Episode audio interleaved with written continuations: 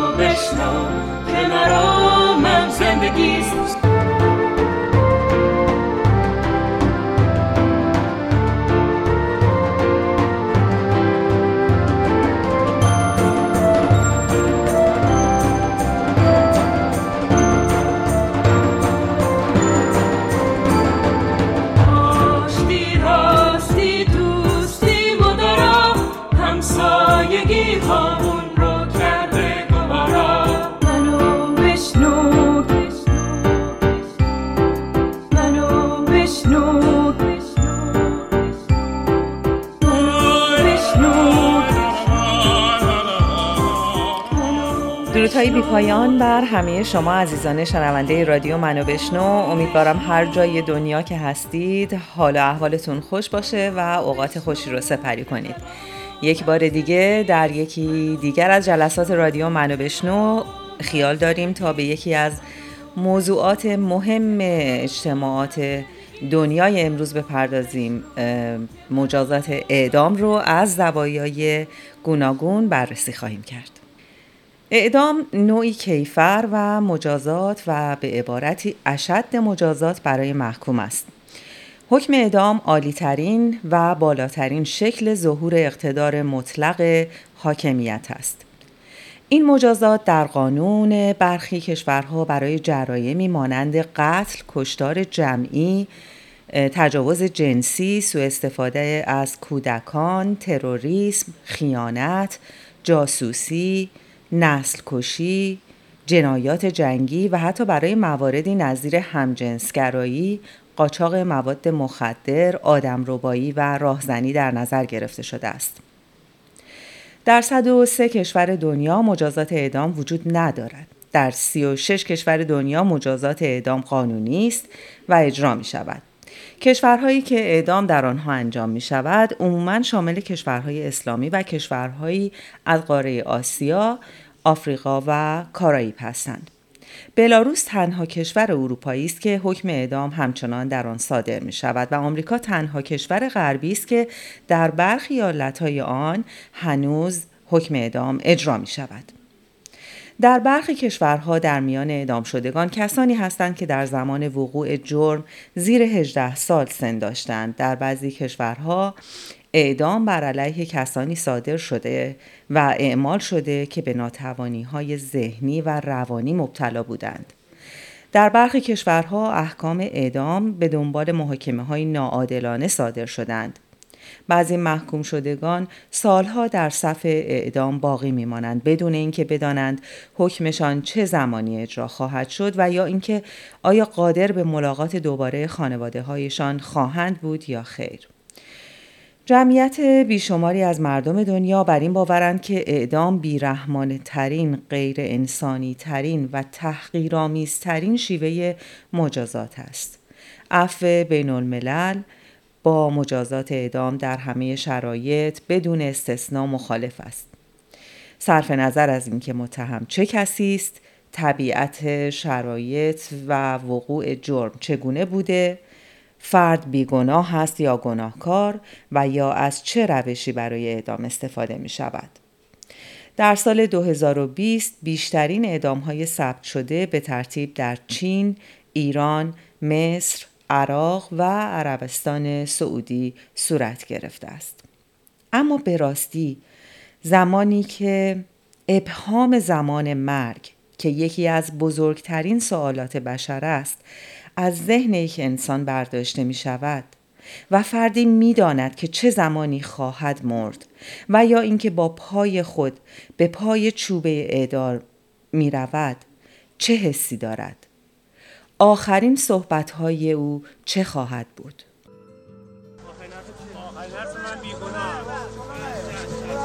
میگم پشیمون ابراز پشیمون پای دار میره ولی بالا نمیره. ولی من دارم میرم. من بیگناه بیگناه.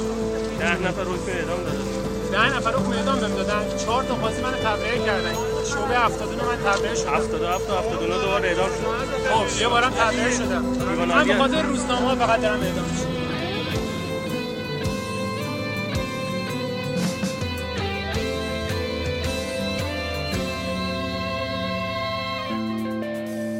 چاقو توی کتفم میگذرونم. زندگی رو من دارم ادامه میدم. خودم رو به خاطر تو این لوکوموتیو کهنه از تو ریلش زده بیرون. شده بیارتی تو خطه. تو و خونه و خیابون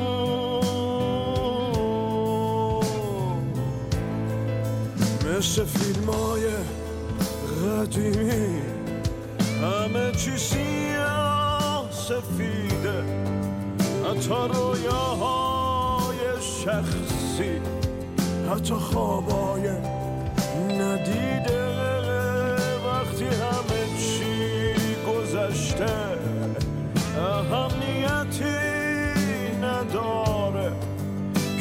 واسط کلاه میبافه کی کلاهتو برمیداره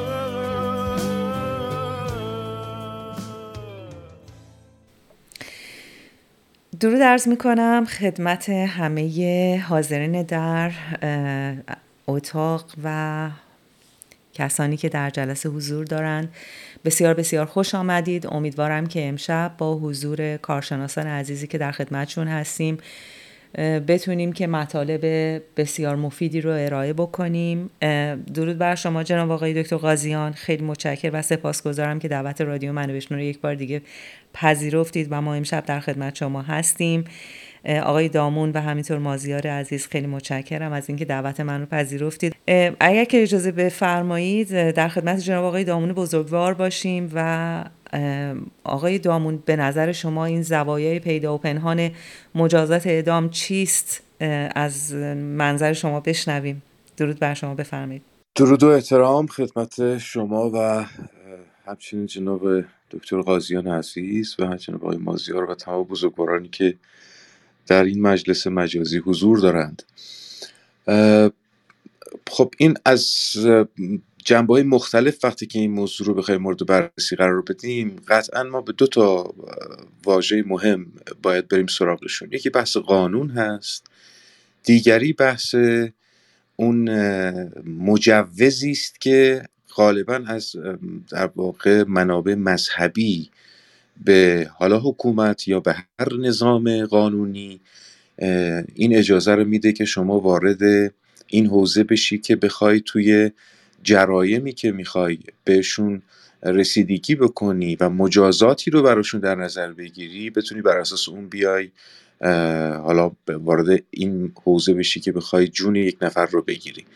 قطعا کسانی که تو این حوزه می‌خوان خب ما تو بحث اعدام با تمام بالا پایینهاش موافقینی داره و مخالفین خیلی جدی داره. مخالفین قطعا همیشه اینجوری نگاه می‌کنن که وقتی که کسی مرتکب این میشه که کسی دیگر رو کشته باید یک مجازاتی معادل با اون صورت بگیره و از این منظر نگاه می‌کنن. و بعضی هم که به طور کلی از منظر همون گرایشات مذهبی به این داستان نگاه می‌کنن به نظر میاد که این بخش مذهبیش بسیار خیلی جدیتره به خاطر اینکه ما در خصوص دلایلی که بعد از گذشت این همه تجربه بشریت و رسیدن به قوانین مدرنی که داریم تجربهش می‌کنیم و داریم می‌بینیم تنها چیزی که مانع میشه و همیشه مشکل ایجاد می‌کنه همین گرایشات مذهبی است که نمی‌ذاره که جامعه ای که به این نتیجه رسیده که قطعا با گرفتن جون کسی در مقابل اینکه شما بخوای اون رو مجازات بکنی نه اصلاحی صورت می‌گیره چون بالاخره تجربه ثابت کرده شما با همه اعدام هایی که انجام دادی نتونستی ریشه اون جرم رو از بین ببری. چون یکی از دلایلی که شما توی هر جامعه ای میری سراغ مجازات ها علاوه بر اینکه جنبه فردی داره جنبه اجتماعی اون مجازات هم قطعا در جهت ریشکن کردن اون بزه هست که ما می‌بینیم که اصلا در این مقوله که نگاه بکنیم اعدام اون نتیجه که با بده رو نمیده. حالا چی باعث میشه که روی این قضیه پافشاری میشه؟ حتی شما اگر بخوای از جنبه زجر کشیدن و مجازات بخوای نگاه بکنی اون کسی که منطق اینو میگه که کسی که سالها در حبس ابد باشه و عملا گرفتار این تفکر به این موضوعی که به عنوان بزه انجام داده باشه خیلی مجازات سنگین تری که تو شما در یک لحظه بیای جونشو بگیری و اساسا داری اونو آزادش می‌کنی. یعنی حتی از حیث منطقی هم بخوای اینو نگاه بکنی همه چیز شما رو می‌بره به این سمت که مجازات اعدام اون پاسخی رو که باید بده نه در حیث اجتماعیش نه در حیث آرام گرفتن اون کسی که بهش حق ازش ضایع شده هیچ کدومش پاسخگوی درستی نیست.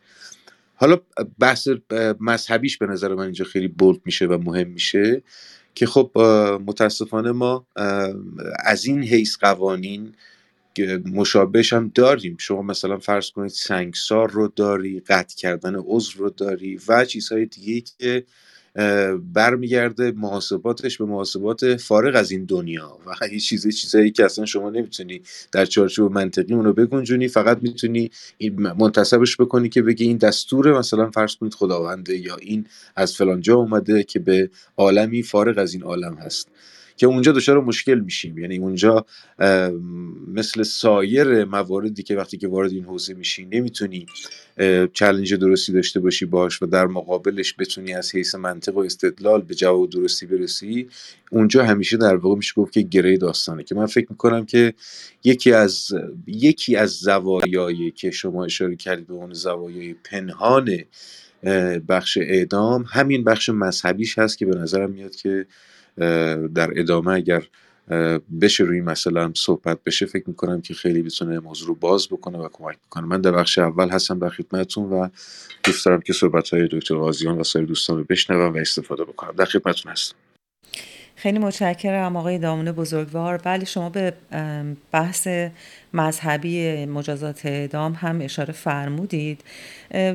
ولی یک مسئله که حالا در بخش مذهبی از نظر مذهبی به ذهن من می‌رسه اینه که کسانی که به یک الله به یک خدایی اعتقاد دارند اعتقاد دارند که تنها کسی که می‌تونه جون آدم ها رو بگیره خب همون خداوند هست. ولی اینجا حکومت میاد دخالت می‌کنه و حاکمیت میاد در اصل میاد جای اون قادر متعال رو می‌گیره جای اون خداوند رو می‌گیره و در صدد گرفتن جان انسان ها برمیاد. من می‌خواستم که نقطه نظر شما رو از این منظر هم بدونم. خب نکته که وجود داره اینه که حکومت هایی که عملا میان مبنای قانونشون و حکومت داریشون رو بر اساس موارد مذهبی پیاده می‌کنن اغلب ادعاشون اینه که دارن احکام خداوند رو در واقع پیاده می‌کنن. مشکل همینه. یعنی اصل داستان برمیگرده به اینکه این حکومت مدعی این است که من به نوعی دارم در اثر قرابتی که در واقع میشه گفت که به اون مذهب و به اون اعتقاد دارم دارم تلاش می‌کنم که احکام خداوند رو پیاده بکنم. و اینجاست که بسیاری از مجوزات صادر میشه و اساسا شما دچار چالش جدی میشی. و شما وقتی که در چنین جوامعی به چیزهای دیگه هم که نگاه می‌کنی می‌بینی که شما حتی به عنوان یک کنشگر وقتی که در چنین جوامعی می‌خوای وارد صحنه بشی اگر حکومت بخواد شما رو می‌تونه منتصب بکنه که شما داری با خدا میجنگی. یعنی شما رو یه دفعه می‌بره وارد یک حوزه دیگه ای می‌کنه. یکی از مشکلاتی که توی کنشگریه. حالا ما بخوایم در مورد ایران صحبت بکنیم که خب مصداق بارستری باشه و روشنتر باشه. همینه که بسیار از کنشگرانی که در این حوزه شدیدا سرکوب میشن. و به شکلی شما به هیچ وقت نمی‌تونی یک منطقی رو یک تناسبی رو بین اون چیزی که حتی اگر شما بخوای فرض رو بر این بذاری که طرف جرمی هم مرتکب شده خصوصا توی مباحث کنشگری اجتماعی.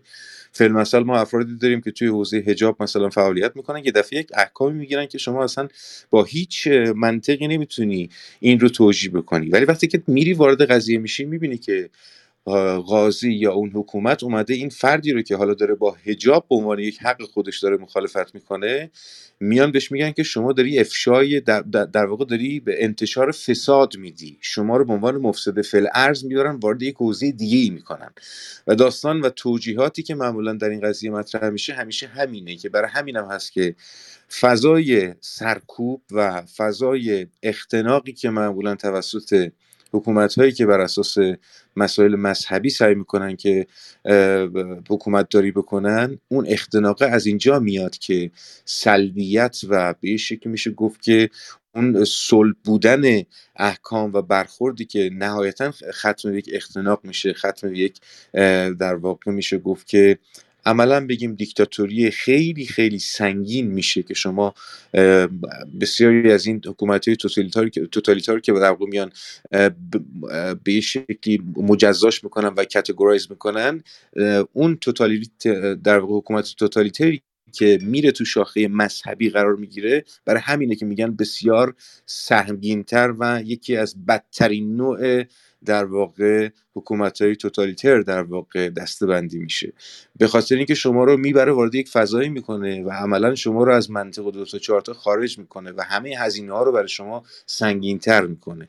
و اساسا چون خودش رو جای خدا می‌ذاره در یک معنا می‌تونه هر نوع در واقع انتصابی رو به شما بده و حتی شما می‌بینید که در خود ایران حتی وکیل گرفتن. حتی مثلا فرض کنید میگم به یه شکلی میشه گفت که احکامی که در سایر کشورها به طور خیلی منطقی باش برخورد میشه در ایران یه دفعه وارد حوزه های عجیب غریبی میشه که هم کنشگری رو بسیار سخت می‌کنه هم اون بخش عملا عدالت رو زیر سوال می‌بره. شما فرض کنید یکی اومده مثلا فرض کنید با هجاب مثلا داره مخالفت می‌کنه بعد یهو 17 سال نمی‌دونم 30 سال براش زندان می‌برن.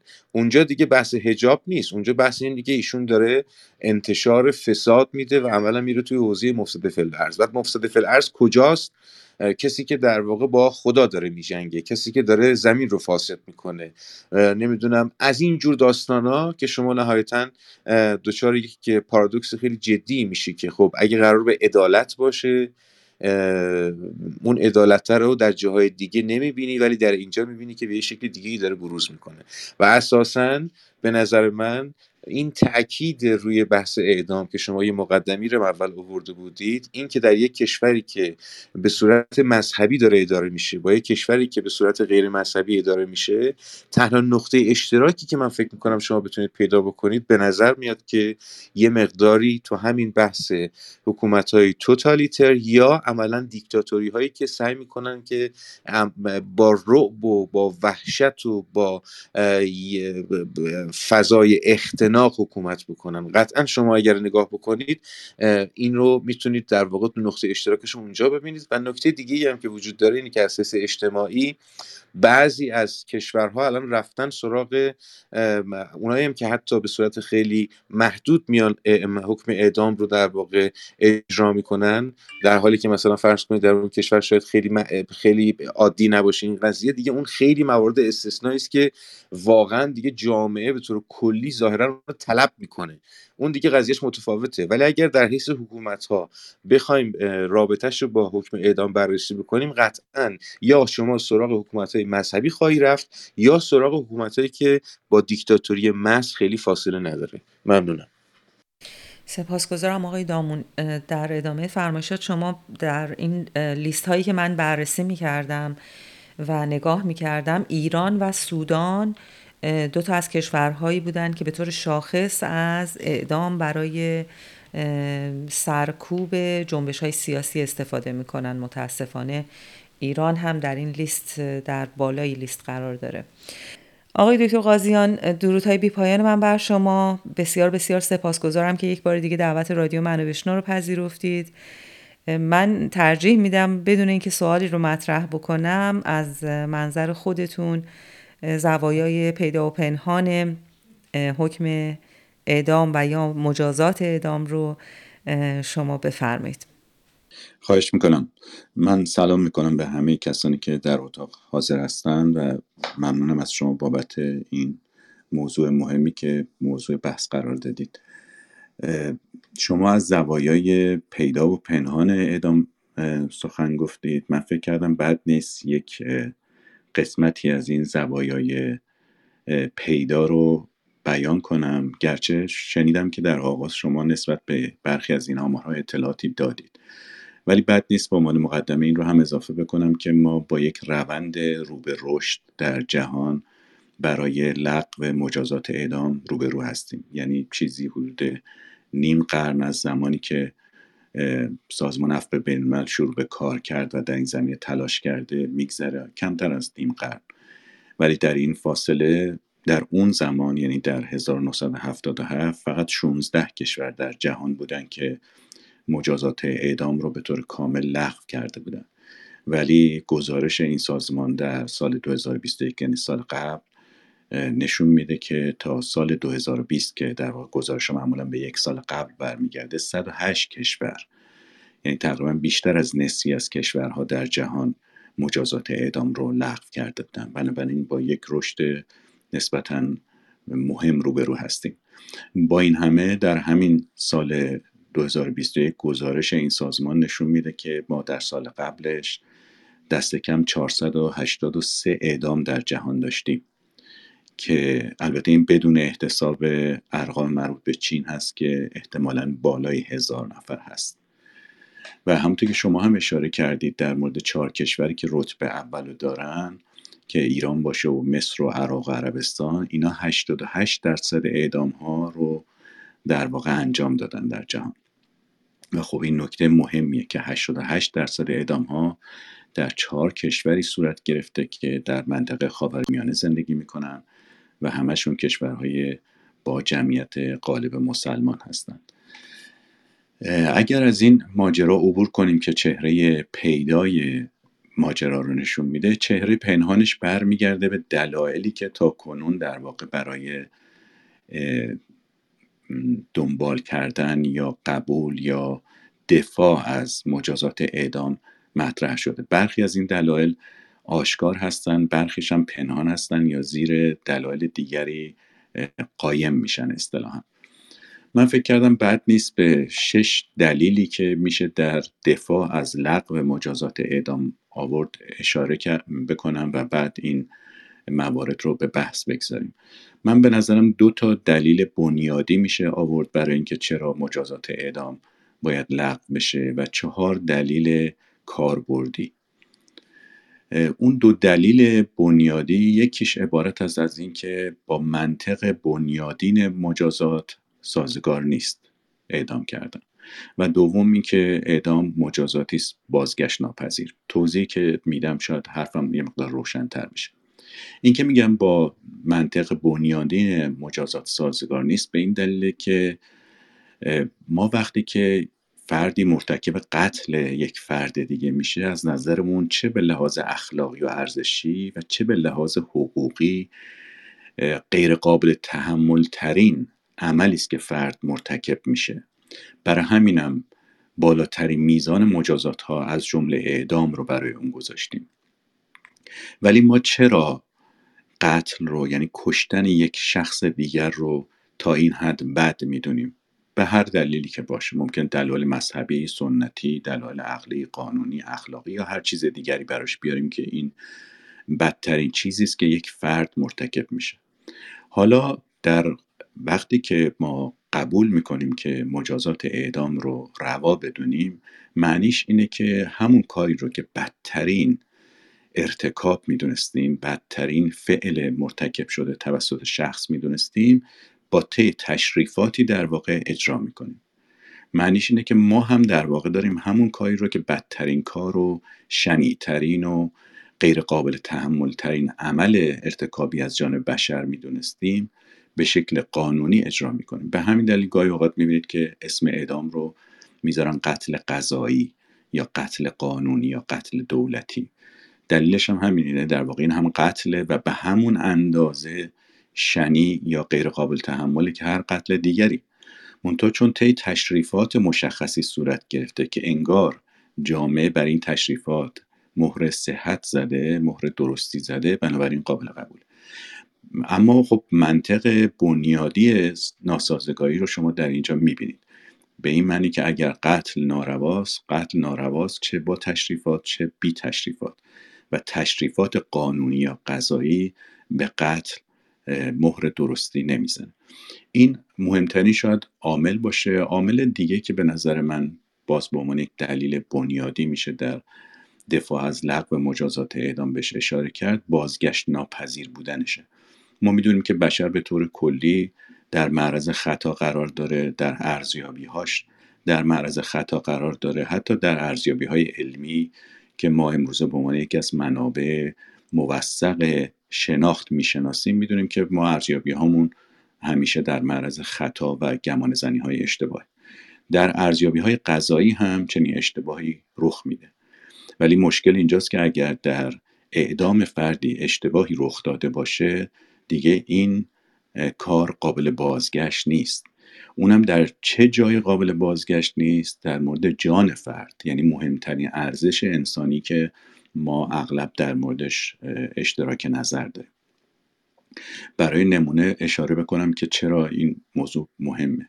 می‌دونید نظام های قضایی خب از لحاظ قدرت و صحت و دقت معمولا متفاوت هستن ولی نظام قضایی آمریکا یکی از اون نظام است که خیلی مشهور هست به اینکه با قدرت و دقت این کار رو انجام میده. ولی خوبه که بدونید در پنجاه سال اخیر در آمریکا دوازده درصد خطا در صدور حکم اعدام وجود داشته. یعنی از هر صد نفر دوازده نفر یا به اشتباه متهم شدن و محکوم شدن به اعدام یا اینکه اعدام شدند. یعنی دوازده درصد افراد دیگه جونشون قابل بازگشت نیست ناشی از یک خطا. و دولت های محلی چه در سطح ایالتی چه در سطح شهرستان اینها چیزی بوده 100 میلیون دلار در این فاصله مجبور شدن که برای این محکومیت های نادرست خسارت پرداخت کنن. این دوتا دلیل بنیادی رو من مطرح کردم که فضایی باشه برای بحث بیشتر و به چهار دلیل کاربردی هم اشاره بکنم. اما چون میترسم که طولانی بشه اون چهار دلیل رو می‌ذارم برای بعد. ولی اشاره بکنم که چون از مجازات های اسلامی اینجا بحث شد بد نیست این دو نکته رو هم یادآوری کنیم که من شخصا خیلی مایل نیستم وارد بحث تاریخی بشم.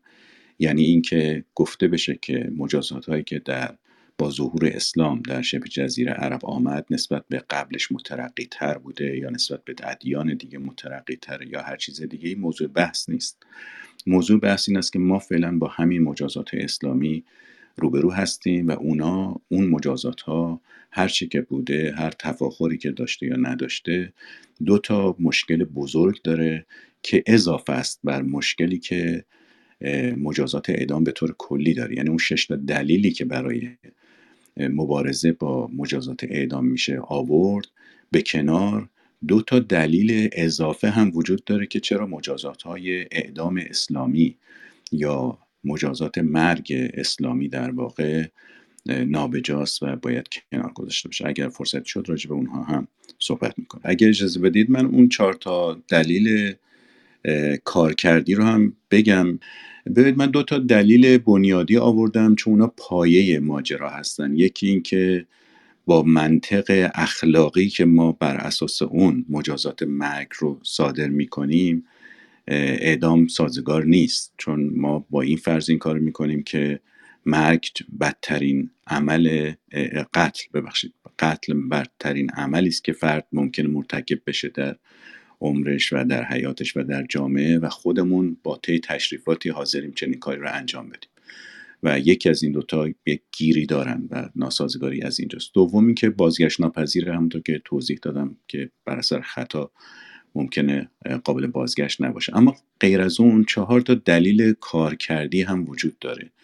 یعنی غیر از اینکه بنیادن نمیشه با مجازات اعدام همراه شد چهار تا دلیل هم میشه آورد که چرا این موفق نیست فایده نداره یا پیامد مثبتی نداره.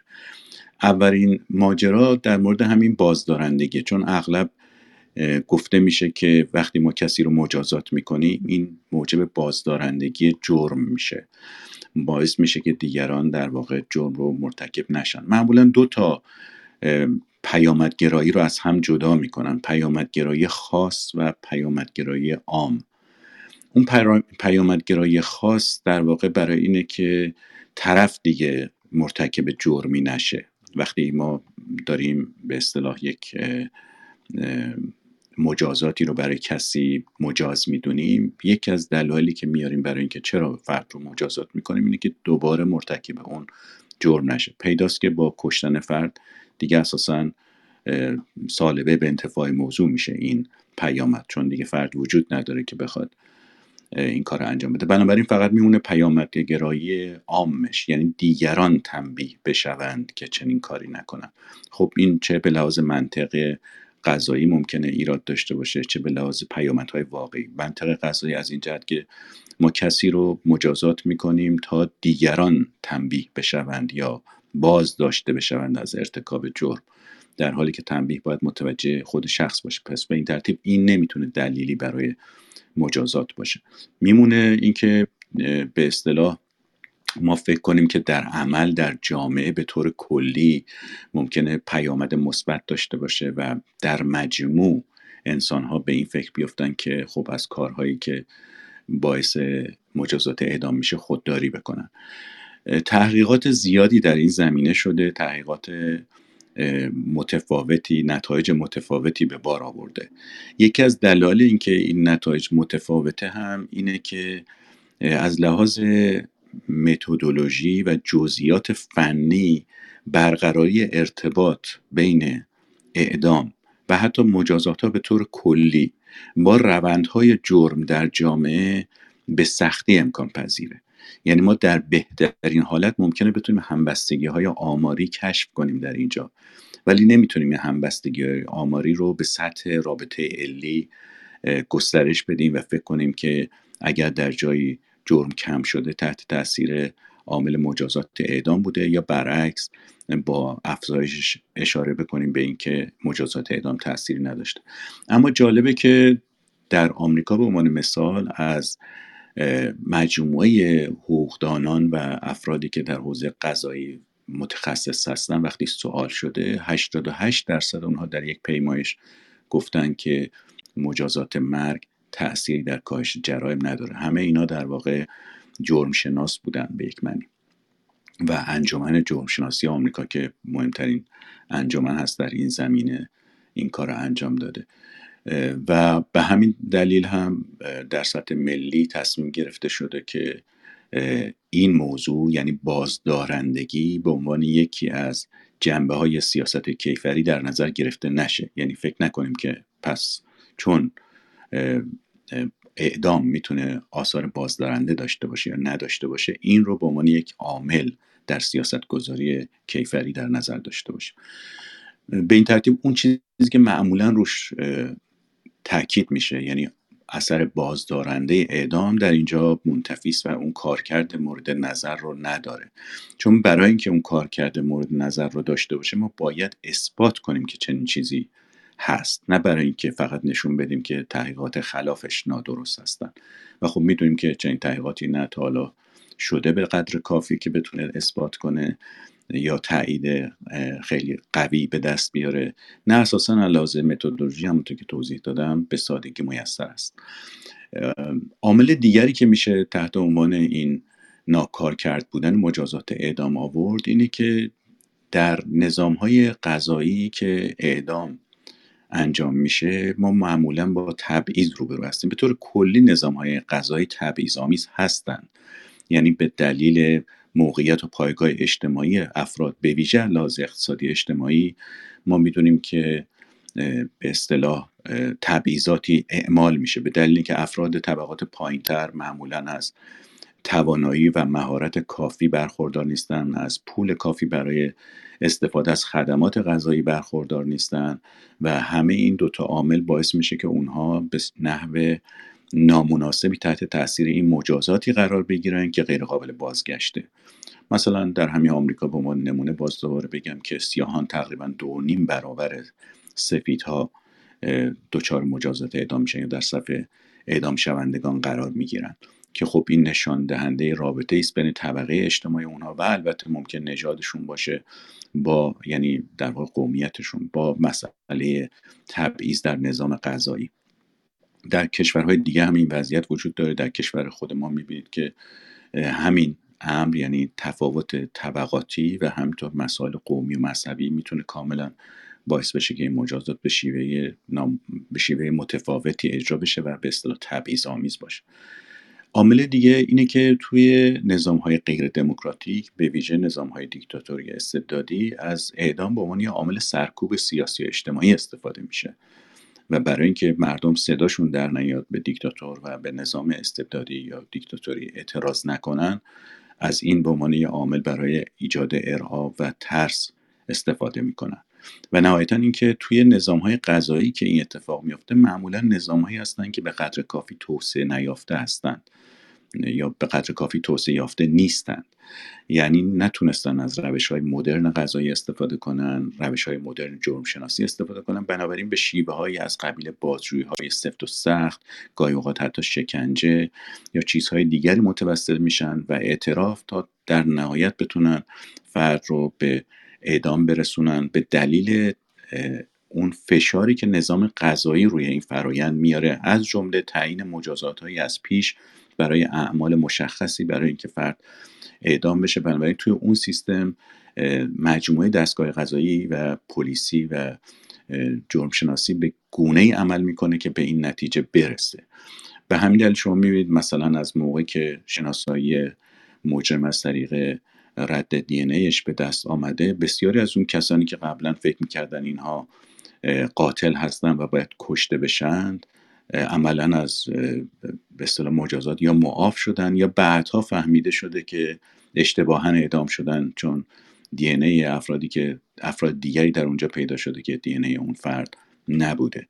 بنابراین در نظام های غذایی که از این شیوه های علمی و پیشرفته کمتر استفاده می‌کنن کاملا محتمل هست که به همین دلیل افراد اعدام بشه. اینها اون دلایلی بود که من برای به اصطلاح جنبه های کارکردی مخالفت با اعدام آوردم در مورد اعدام اسلامی دو تا مسئله دیگه هم بهش اضافه میشه.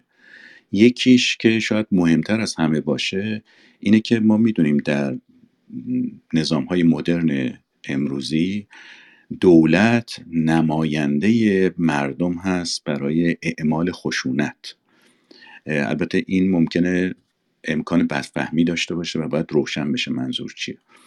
ببینید ما وقتی دو نفر با هم دعوامون میشه ممکنه همدیگه رو بزنیم یا بخوایم مقابل مس کنیم. وقتی یک کسی از یه خانواده کشته میشه ممکن خانواده مقابل به صدد تلافی در بیاد و بخواد اون یکی رو بکشه و الی آخر. و این چیزیست که در طول تاریخ ادامه داشته باشه که همون نظام های خون در برابر خون یا چشم در برابر چشم هستند و اینها رو افراد گروه ها خانواده ها قبیله ها تیره ها طایفه ها و امثال اینا در قبال هم دیگه اجرا می‌کردن.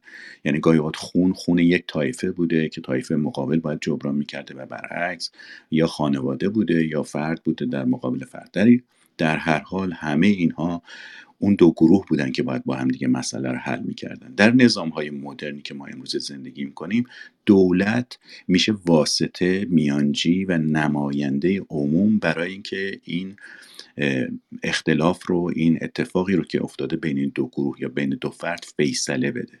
اینطور نیست که دو فرد بتونن در مورد مجازات همدیگه تصمیم بگیرن. مثلا اگر کسی یکی از اعضای خانواده من رو کشته من بتونم حق داشته باشم که در مورد مجازات قاتل تصمیم بگیرم.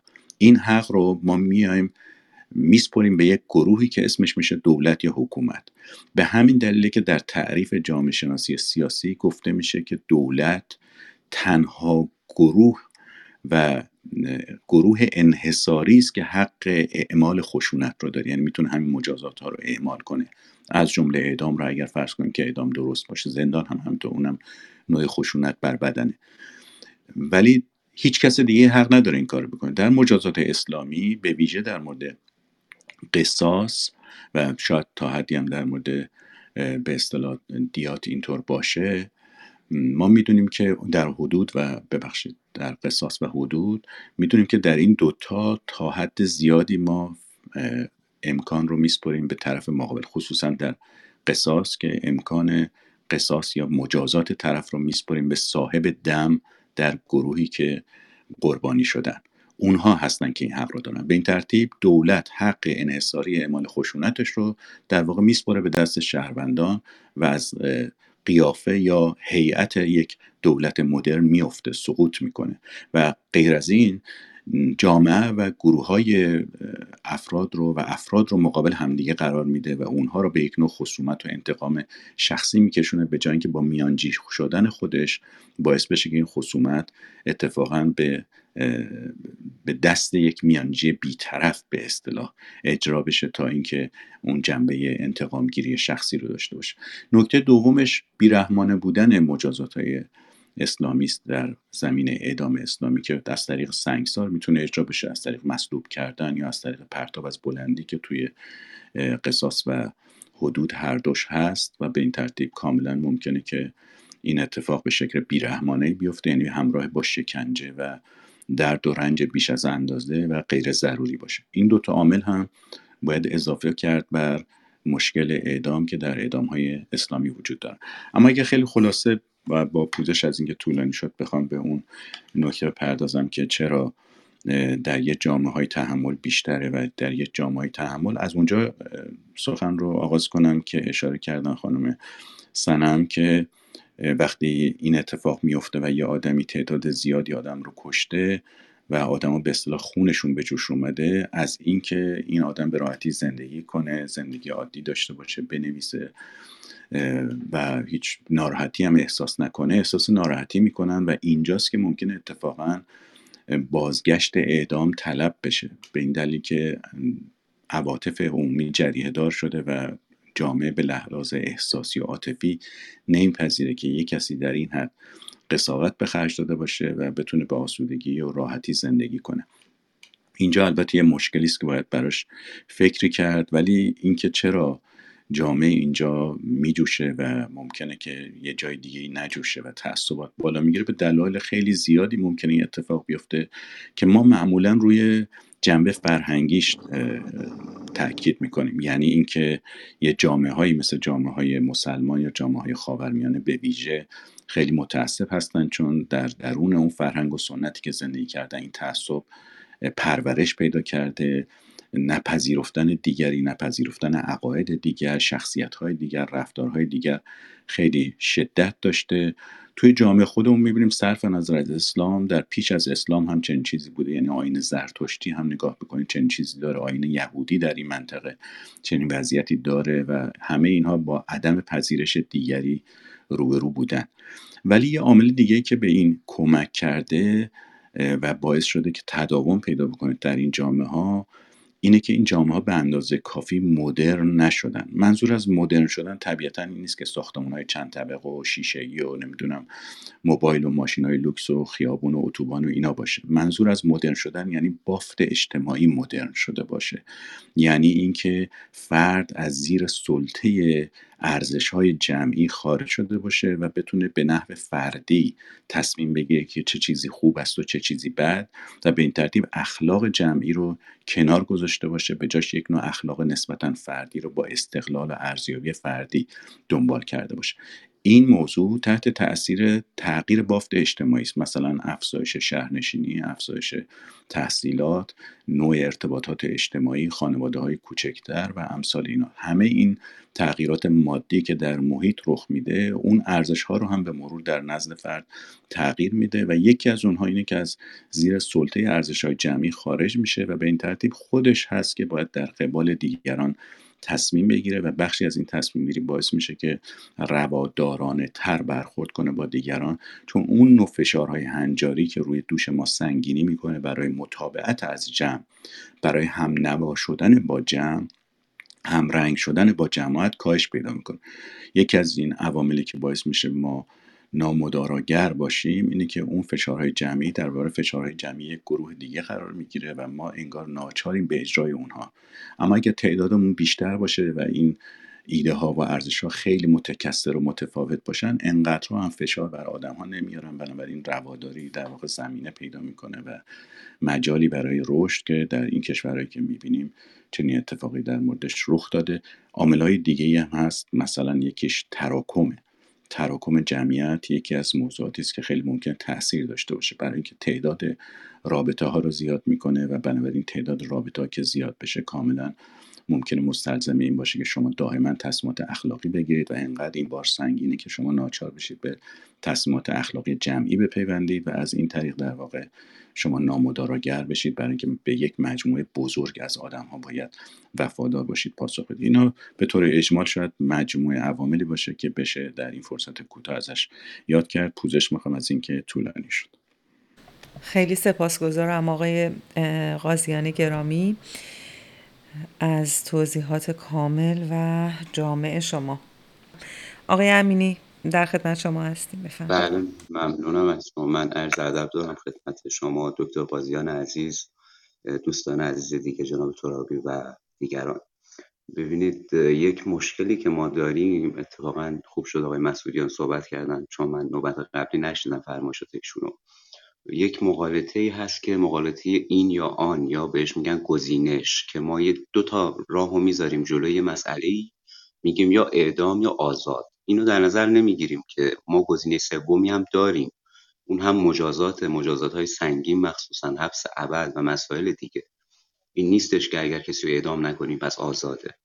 در مورد آقای خرمدین هم که شما گفتید اتفاقا یکی از مشکلات همین قوانین اسلامیه. که به پدر اجازه میده که فرزند خودش رو بکشه و مجازات کمی بشه. نمونه های زیادی هم ما دیدیم از دخترانی که پدر پدرانشون سر بریدن این هم باز تو متون اسلامیه که انت و مال کرد ابی یک. ببینید اینا ما چه بخوایم چه نخوایم همه گره خورده به قوانین و احکام اسلامی. بسیار هم نمونه هست. اینی که جناب مسئولیان فرمودن که مجبور بودن در سطر اسلام بکشن یا نمی‌دونم فلان و اعدام و اینا لازم بوده. من برای شما نمونه های زیادی رو دارم که خطاکار هم نبودن و اعدام شدن. مثل کعب ابن اشرف مثل سلما بنت مروان که پیامبر اسلام دستور ترور اینا رو داد. حالا اگه ما بخوایم ترور رو هم بگنجونیم تو همین مجازات اعدام. یا بنی قریزه که تسلیم شده بود و دستور به کشتار داد. خب شما از جمهوری اسلامی که ارثبر این ایدئولوژی انتظار بیشتری دارید. به نظر من خوبه که دقیق نگاه کنیم. با این مسائل توجیه نمیشه. حالا خیلی از دوستان می‌خوان توجیه کنن. مسائل صدر اسلام رو میگن در جنگ بوده. که ما به گواه تاریخ هستش که بسیاری از این اعدام ها و قتل ها هیچ ربطی به جنگ نداشته.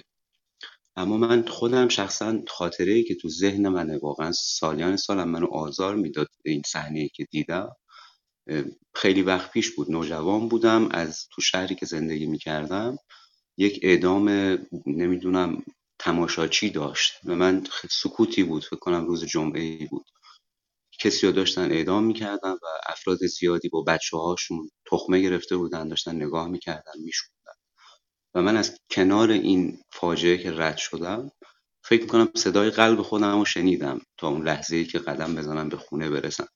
مدت ها هم این از ذهن من بیرون نمیره ببینید این اعدام هیچ توجیهی نداره دوست عزیز. یکی از شنیترین کارهاییه که باید باش مبارزه کرد. شما همین فیلم متری شیشانیم بود فکر کنم آخر فیلم که داشتن نوید محمدزاده رو اعدام می‌کردن باز من همچین حسی داشتم. با اینکه ما می‌دونیم که این فیلم شما تصور کن اینو. ببین آیا حالا خیلی از دوستان باز یه مقالطه دیگه می‌کنن اینکه اگر کسی بیاد خانواده تو رو بکشه تو راضی میشی اعدام نشه؟ میگم بله راضی میشم چون مخالف اعدامم. چون مجازات های دیگه بروزی هم هست که میشه پیش رو گذاشت. من نمی‌دونم اگه حکومت سابق ادامه پیدا می‌کرد الان وضعیت ما چطور بود؟ ارزم به حضورتون که شاید حدس می‌زنم بهتر از این می بود با توسعه دموکراسی و فرهنگ بالا شاید ما امروز درگیر این مسائل اسلامی نبودیم. چون من احساس می‌کنم بسیاری از این گرفتاری های ما از اینه که قوانین ما اسلامیه و قاطی شده با سیاست ما. افراد زیادی بیگناه کشته شدن. نمونه که تو ذهن من اومد دوستان صحبت می‌کردن جمالی فشی بود که با مازیار ابراهیمی گرفته بودند و کشتنش با اینکه یک ورزشکار بسیار گویا مدالم داشته برای ایران. خب جانی که از دست رفت بعد هم اعتراف کردن بلند مرتبه ترین مقامات وزارت اطلاعات که بیگناه بودن. جواب اینو کی می‌خواد بده آقای مسئولیان عزیز؟ یا نوید افکاری؟ و انقدر می‌تونیم نام ببریم از اینها که تمامی نداره. برگردیم عقبتر می‌رسیم به اعدام های دست جمعی سال 67 اینها چه گناهی داشتن؟ اگر حداقل این اعدام لعنتی نبود اینها زنده بودن حداقل. از نظر شما خیلیشون گناهکارن که واقعا این گونه نیست. اونایی که بیگناه بودن چی؟ جواب اینا رو شما با چی می‌خواهید بدید؟ شاید یک نمونه بیارید خودتون رو توجیه کنید. آیا عذاب وجدان نمی‌گیرید؟ این همه انسانهای بیگناه به خاطر این مجازات ضد بشری از بین رفتن. در مورد حکم زنا هم که گفتید جمهوری اسلامی دیگه روش نمیشه. اینقدر این شنیع این عمل اینقدر تو منظر بین الملل چهره زشتی داره این کار رو انجام نمیده در ملای عام. شاید بتونه در خفا این کار رو بکنه ما نمی‌دونیم داره کنه یا نه. وگرنه مطمئن باشید که بعدش نمیاد این کار رو بکنه. باز هم در قالب دموکراسی زنی به مردی خیانت می‌کنه یا برعکس می‌تونن به صورت متمدنانه ترین شیوه از هم جدا شن. این چه تفکریه که باید سنگسار بشه. من واقعا نمی‌فهمم این رو ولی خواهشان این مقالطه رو تکرار نکنید که اگر ادام نباشه. 20 ثانیه آقای امینی اجازه رو من می‌دید. صحبت شما بفرمایید من می‌کنم. خانم خدایی ببخشید. من خیلی سریع 20 ثانیه از بکنم. ببینید آقای امینی من عرض کردم من خودم هم در بیشتر موارد منجر به صدور حکم اعدام که اول عرایزم مواردش رو گفتم مخالفم مخصوصا ماده 286 قانون مجازات اسلامی که مورد افساد فعل ارز رو اومده گفته و مصادیقش رو متاسفانه نگفته و این تفسیر به رأی قضات رو باز گذاشته دستشون رو که هر تفسیری از افساد فعل ارز داشته باشد من فقط با قصاص نفس موافق بودم. در رابطه با این لینکی هم که خانم شیر خدایی بالا گذاشتین من عرض کردم این اعمال ماده 477 آین دادرسی کیفری شده یعنی خلاف شرع بیین یا خلاف بیین شرع و به دستور رئیس قوه قضاییه به یکی از شعبات دیوان عالی کشور این پرونده رفته. من چون محتویات پرونده رو آگاه هستم به دلیل اینکه اثبات این جرم از طریق دوربین بوده و از طریق فیلم بوده. خب این در نظام حقوق ایران اماره هست اماره زیل دلیله. برای اثبات جرم سنگینی مثل زنای محسنه که ممکنه مجازات سال به حیات داشته باشه اماره و علم قاضی کفایت نمی‌کنه برای صدوری همچین مجازات سنگینی. تا اونجا که من اطلاع دارم این نقص شده در یک شعبه مجددا در حال رسیدگی است اما جمله پایانیم. آقای امینی عزیز ببینید قاتل آقای بختیار رو اگر ما یکیشون رو مثلا آقای وکیلی در نظر بگیریم وکیلی راد فکر می‌کنم اسم فامیلیشون بود. خب ایشون بعد از 20 سال از فرانسه آزاد شد. خیلی ها گفتن چرا؟ ایشون قتل انجام داده مسله کرده دو نفر رو با ضربات سهمگین کارد به قتل رسونده فلان باعث اعدام می‌شد. خب ما یک پارادوکسی رو اونجا می‌بینیم. از اون طرف در واقع جمع عمومی مردم راجع به همین پدر که میفرمایید اجازه قتل فرزندش رو داره. بله این یکی از اشکالات هست. در 513 الی 523 آیاتی که آیات الاحکام هست همچین چیزی رو ما نداریم و من امیدوارم به زودی در مجلس شورای اسلامی این مورد در واقع رفت بشه. که در واقع پدر نهایتا به ده سال زندان بخواد محکوم بشه برای همچین جنایتی یا به حال اولیای دم اگر رضایت بدن مجازات جایگزین قصاص زندان باشه و قص الهازا بنابراین من خیلی تشکر می‌کنم خیلی روم عالی بود. اگر امری و بنده نیست من از محضرتون ممنونم از شما. فقط یه لحظه تشریف داشته باشید. خواهش می‌کنم. بله چشمی هستم تا آخرشم خواهش می‌کنم. لطف دارید در مورد آقای بختیار که گفتید ببینید بله اگر پدر من رو هم به اون صورت میکشتن بنده وقتی میگم با اعدام مخالفم یعنی مخالفم. این اتفاقا حکم بدی نبوده که 20 سال حالا زد و بندهای سیاسی بماند که آقای وکیلی رادو تعویض کردن با شخصی و این مسائل. خب اینا ضعفایی که توی دموکراسی هستش. شاید دلایل دیگه هم داشته باشه آقای قاضیان بهتر از من می‌تونه توضیح بده.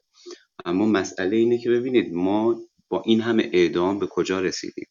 آیا چیزی درست شده؟ آیا تغییری کرده؟ حداقل جلوی چشم ماست این مسائل دیگه. پس جواب نداده. وقتی که جواب نداده اصراری روش نباید کرد. شما عرض کردم خدمتتون شاید بتونید یک مثال بزنید که خیلی هم حق با شما باشه. اما این سنگ بنا اگه چیده بشه دیگه معلوم نیست کجا بشه جلو اینو گرفت. حد یقفش دیگه معلوم نیست. هر کسی با یک تفسیری میگه خب این یکی هم پس اعدام اون یکی هم. عین ایالت هایی که توی آمریکا بعضیاش اعدام دارن و خیلی ها ندارن. من نظرم کلیه در مورد اعدام مخالفم با این قضیه. از شما ممنونم که تشریف آوردید تو روم ما دوست داریم این تضارب آرا رو باید باشه تا بتونیم یه خروجی داشته باشیم توی بحث. من از خانم گلشن فتی هم عذرخواهی می‌کنم که عرض ادب دارم خدمتشون نیده بودم شما قبلا. زهره جان در خدمت شما. خواهش می‌کنم. خیلی متشکرم. صحبت های آقای سیاوش صفایی رو بشنویم در رابطه با صحبت هایی که آقای مسعودیان کردن. فقط آقای صفایی عزیز اگر که کوتاه بفرمایید من ممنون میشم. ولی ما در ادامه باز خواهیم گشت به شما و صحبت های و نظرات کلی شما رو در رابطه با مجازات اعدام خواهیم شنید. بفرمایید آقای صفایی عزیز. ممنون و سپاسگزارم. زهر جان منم بنابراین از تمام سلام و احوال پرسیات درز می‌گیرم و مستقیم میرم سراغ نکته ای که دوستمون جناب آقای مسعودیان بهش اشاره کرد. ببینید واقعیت هم اینه که تکامل اگر به ما خشونت رو آموخت همین تکامل به ما مهربانی و حل مسئله و همزیستی رو آموخت و یک پرسش اساسی که در پیشانی همه ما وجود داره اینه که ما کجا باید خشونت رو متوقف کنیم؟ و چرا باید متوقفش کنیم. این که من بیام به عنوان یک حقوقدان متوسل بشم به آرای عمومی یعنی مردمی که هیچ گونه تخصصی ندارن و دچار هیجانات و خشم شدن به خاطر اخباری که بهشون رسیده مبنی بر قتل یک فرزند توسط پدر یا قتل یک همسر توسط همسر و ایکس و ایگرگ وایو اینجا نشان از این میده که قدرتی که میبایست منبعث از تخصص و دانش و عقلانیت باشد رو من سپردمش به آرای عمومی. در اینجاست که شما متوجه میشید به جای اینکه مربیان و قانونگذاران یک جامعه جامعه رو هدایت بکنن شدن دنبال روی رای اکثریت و تشویش اذهان عمومی. این اون جایی است که در حقیقت مجازات اعدام داره در حقیقت سپرده میشه به والدینی که دچار خش شدن و می‌خوان با پدیده ناکارآمدی مثل قصاص بیان در حقیقت حق خواهی بکنن. یعنی در اینجا شما تنها چیزی رو که نمی‌بینید اقلانیت در جهان مدرن. به خاطر همین که دکتر قاضیان به خوبی اشاره کرد گفت که مدرنیزاسیون با مدرنیته متفاوته. ما در قرنی زندگی می‌کنیم که باید مدرن فکر کنیم. در جامعه مدرن که نمیان که به دنبال رأی اکثریت برن. درست مثل اینه که هواپیمای در آسمان دچار مشکلاتی میشه. جناب آقای خلبان میاد وسط سالن از مسافران می‌پرسه در شما من کجا فرود بیام قشنگتره؟ بعد اونها بیان بهش بگن که نه ما ترجیحمون اینه که اینجا شما فرود اینجا تخصص داره قربانی میشه. و من فکر می‌کنم که این نکته که ما باید توجه کنیم. من اطالی کلام نمی کنم عرایزم رو در قسمت دوم خدمت خیلی متشکرم. ممنونم. آقای رئیسی بفرمایید در خدمت شما هم هستیم. خیلی کوتاه. ممنون. خیلی متشکرم. منم خیلی خوشحالم از این رومی بسیار خوبتون و عرض ادب دارم نسبت به همگی. صحبتی که جناب مسعودیان می‌کنه اولین بارم نیست. منم رومای دیگه در رابطه با مجازات اعدام داشتم. ایشون تشریف آوردن و همین موضوع رو دارن. مثل یه روحانی داره حرف می‌زنه ایشون که از فقط حقوق اسلام می‌خواد توجیه کنه. در حالی که وقتی که صحبت از مجازات اعدام میشه ما باید به ساختار توجه کنیم. اینکه توجیه می‌کنیم که جامعه ما آمادگی نداره اینکه توجیه می‌کنیم که از مردم اگه سوال کنی مردم می‌خوان. دوستمون جناب سیاوش خیلی خوب گفتن نه برای موضوع تخصصی چنین نیست. مردم ایران با مردم آلمان تفاوتی ندارن. با مردم فرانسه از حیث حقوق بنیادی تفاوت ندارن. تفاوت فرهنگی در مورد حقوق بنیادی در مورد حق حیات تصمیم نمی‌گیره. تفاوت فرهنگی در مورد طرز استفاده از دست برای غذا خوردن یا قاچ و شنگاله تفاوت فرهنگی برای مراسم عروسی هست و مراسم خاکسپاری نه تفاوت دیگه. اونجایی که حقوق فرنگی رو می‌خوایم بیاریم قاطی کنیم به موضوعات بنیادین بشری که جان انسان ها حق حیات هیچ فرقی با هم دیگه نداره نمی‌تونیم به مقالطه بپردازیم که اکثریت داره اینو می‌خواد و ما باید بر اساس این عمل کنیم. نه. ما اولا یک ساختار رو نگاه کنیم. آیا این ساختاری که حکم سنگسار همچنان دارد؟ من بارها دفاع کردم توی پرونده متعدد. همچنان دارد. در درون خودش هم باگ می‌ذاره. همون باگی که ایشون بهش اشاره می‌کنه چهار شاهد عادل بیاد فلان فلان. این قصه ای است که اول انقلاب محمد گیلانی توی تلویزیون میشینست تعریف می‌کرد.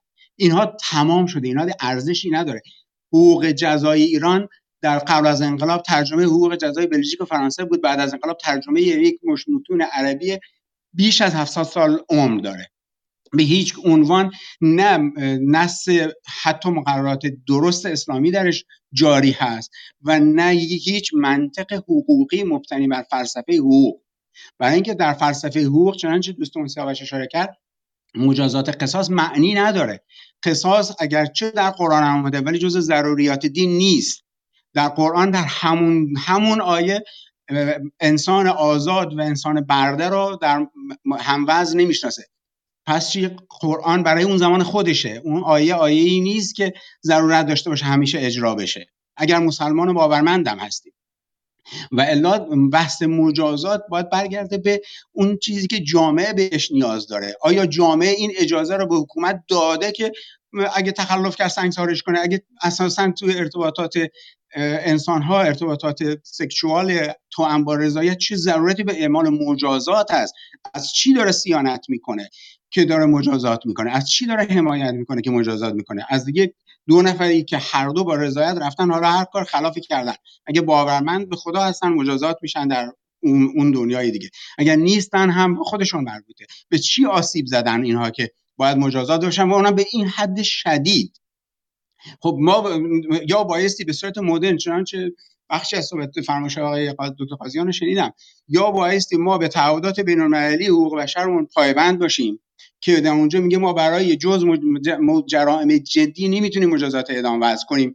ولو اگر باور داریم که مجازات اعدام کاربرد داره جز جرائم جدی جرائم جدی هم تعریف میشه در اونجا. برای جرائم اقتصادی نمی‌تونی. برای جرائم همه قتل ها نمی‌تونی. در ایران قتل عمدی تکلیفش روشن نیست. سه تا یا چهار تا تعریف از قتل عمدی در ماده 299 اومده. همه ترجمه ای هست ناقص از فقه. فقهی که هیچ استدلالی درش نیست. فقه جزایی اسلام همش حکمیه. یک پاراگراف یه حکم داده. به هیچ عنوان استدلال نداره که چرا باید این اتفاق بیفته و چرا نباید این اتفاق بیفته. بنابراین کلا از حیث حقوقی و فلسفه حقوق و به خصوص فلسفه مجازات خارج از کانتکس دنیای مدرن و زندگی مدرن هست. از این رو به نظر من آدرس این آدرس دادن که قصاص آره درسته یا سنگسار به این ترتیب چون تعدادش کم امکان اثباتش کم هست. جامعه باید سیانت بشه و از این حرفا اینها جز در واقع آدرس غلط دادن نیست و از یک حقوقدان بعیده که بخواد چنین به توجیه منویاتی که روحانیونی که در واقع حتی خودشون از خودشون هیچ اراده نداشتن فقط ترجمه کردن. از فقه ترجمه کردن. حتی بعض وقتا زمان نکشتن اصطلاح فارسیش هم به کار ببرن. سپاس گلشن فتی عزیز خیلی خیلی سپاسگزارم. دعوت منو پذیرفتی می‌خواستم از شما به عنوان یک حقوقدان سوال بکنم. آیا این نظمی که آقای مسعودیان هم بهش اشاره کردن که از فقه از قوانین فقهی برمیاد در قوانین حاکم بر جامعه ایران و بر کشور ایران می‌خواستم بدونم که این نظم رو حاکمیت می‌خواد به وسیله مجازات اعدام به وجود بیاره. حالا در زمینه این اتاقی که ما داریم برگزار می‌کنیم و صحبت می‌کنیم راجع به این مسئله می‌خواستم این سوال رو بپرسم. آیا به نظر شما به عنوان یک حقوقدان نمی‌تونه به وسیله قوانین بازدارنده و یا مجازات هایی به غیر از اعدام به وجود بیاره؟ سپاسگزار میشم که صحبت های شما رو بشنویم. خیلی متشکرم از شما زهره عزیزم و سلام عرض می‌کنم خدمت دوستان عزیز گوینده و شنونده و همینطور جناب آقای امینی آقای قاضیان عزیزم و همه دوستان. ببینید من داشتم صحبت های دوستان رو گوش می‌کردم هم خیلی متعجب بودم و هم واقعیتش خیلی متاسف.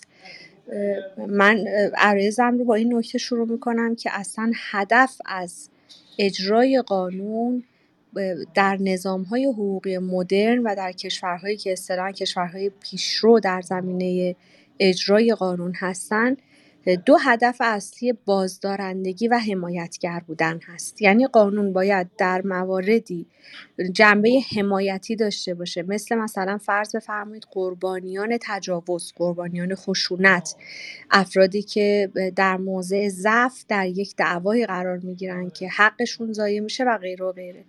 و دیگری بحث بازدارندگی هست که در واقع وضع قوانینی که بازدارنده هستند از منظر اجتماعی از منظر حقوقی و گاهن از منظر اقتصادی و جلوگیری می‌کنن از بروز جرم برای افرادی که حالا مستعد انجام جرم هستند و یا افرادی که در حال انجام یک جرمی هستند که از چشم قانونگذار و یا نهادهای متولی که ضابطین محسوب میشن پنهان میمونه.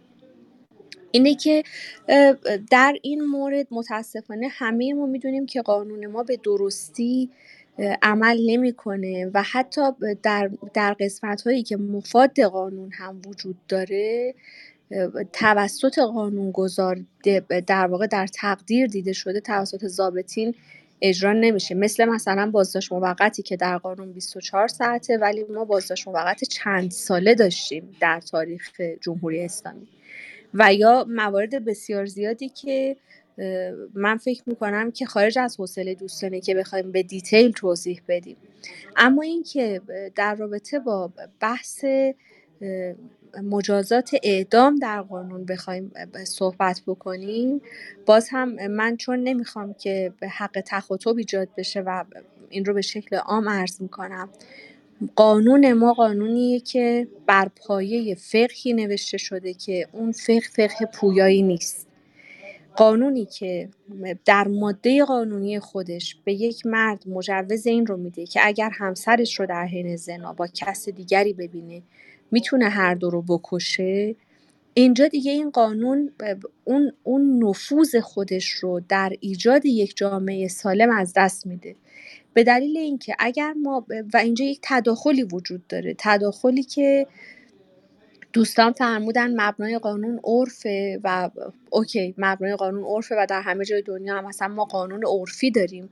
اما من می‌خوام توجه عزیزانی که موافقین مجازات اعدام هستن رو به این نکته فقهی فقط جلب بکنم.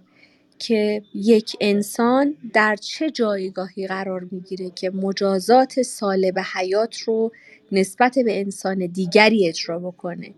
در خود علم حقوق ما خیلی زیاد قسمت خیلی زیادی رو حقوقدانان بزرگ ما در این مورد صحبت کردن که اصلا چرا نه به مجازات اعدام و چرا مجازات اعدام رو یک فرد قاضی که مثل من و شما هست و ذهنیت ما رو داره و در, در تربیت کشور ما بزرگ شده میاد برای یک فرد دیگری تعریف می‌کنه.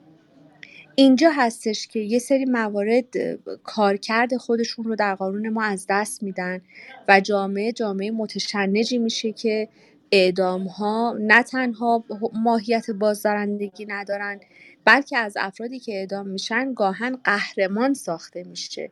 افرادی که کشته میشن افرادی که توسط قانونی که به اشتباه قانونگذار و یا ضابطین و یا متولیان یک رأی رو صادر می‌کنن و در واقع یک خانواده رو برای هر روز و هر روز می‌کشن. و تموم اینها از منظر حقوقی بارها بررسی شده و اگر که در مجازات اعدام که بیشتر جزء جرایم حدی هست سلب حیات رو من در نظر می‌گیرم نه صرف اعدام. مجازات های سالب حیات در اون بخش حدیشون که در واقع الهی محسوب میشن مجازات هایی هستن که نمیشه برخلاف اون اصلا هیچ مجازات دیگری رو تعیین کرد الان دیگه باید اصلاح بشن. الان دیگه مجازاتی کسی که سه بار مشروب می‌خوره و اعتراف می‌کنه و مجازات شلاقش رو می‌گیره دفعه چهارم باید اعدام بشه در هزاره سوم که افراد اهلیت استیفای انجام امور شخصیشون رو دارن و می‌تونن تصمیم بگیرن. دیگه جنگ خندق و احد و غیره و غیره نیست که اگر اصطلاحا سربازان در زمان جنگ هنگوور بکنن جنگ رو ببازن همچین مسائلی الان دیگه اینجا مجرای ورود نداره. به خاطر همینی که من می‌خوام خواهش بکنم دوستان حقوقدانی که در این موارد صحبت می‌کنن این رو در نظر بگیرن که هیچ کسی در جایگاهی نیست که نسبت به یک انسان برابر حق حیات رو ازش سلب بکنه. مبحث مجازات های جایگزین الان در سراسر دنیا به شکل پویا داره روش کار میشه و حتی حتی من می‌خوام در در تقبیح مجازات اعدام و تشویق مجازات های جایگزین رو عرض بکنم که اگر کسی بنا به هر دلیلی حق حیات کسی دیگری رو گرفت شما می‌تونید مجازات جایگزین اعدامی به اون آدم بدین که هر روز یک بار بمیره. ولی اینکه بیاین یک نفر رو بکشین یک خانواده رو از هم بپاشین و اسم اعدام رو برای همیشه در ذهن اطرافیان اون آدم بگذارید اینجا دیگه قانون وجود نداره. اینجا شهر بی قانون خواهد بود. و من چون فرصت کمه جمله های پایانی رو اینجوری عرض می‌کنم خدمتتون که در یک قانون مترقی و قانونی که کارکرد صحیحی داشته باشد اولین چیزی که دیده میشه اینه که همه افراد از منظر خداوند با هم برابرن و کسی حق تجویز سلب حیات برای کسی دیگری رو نداره.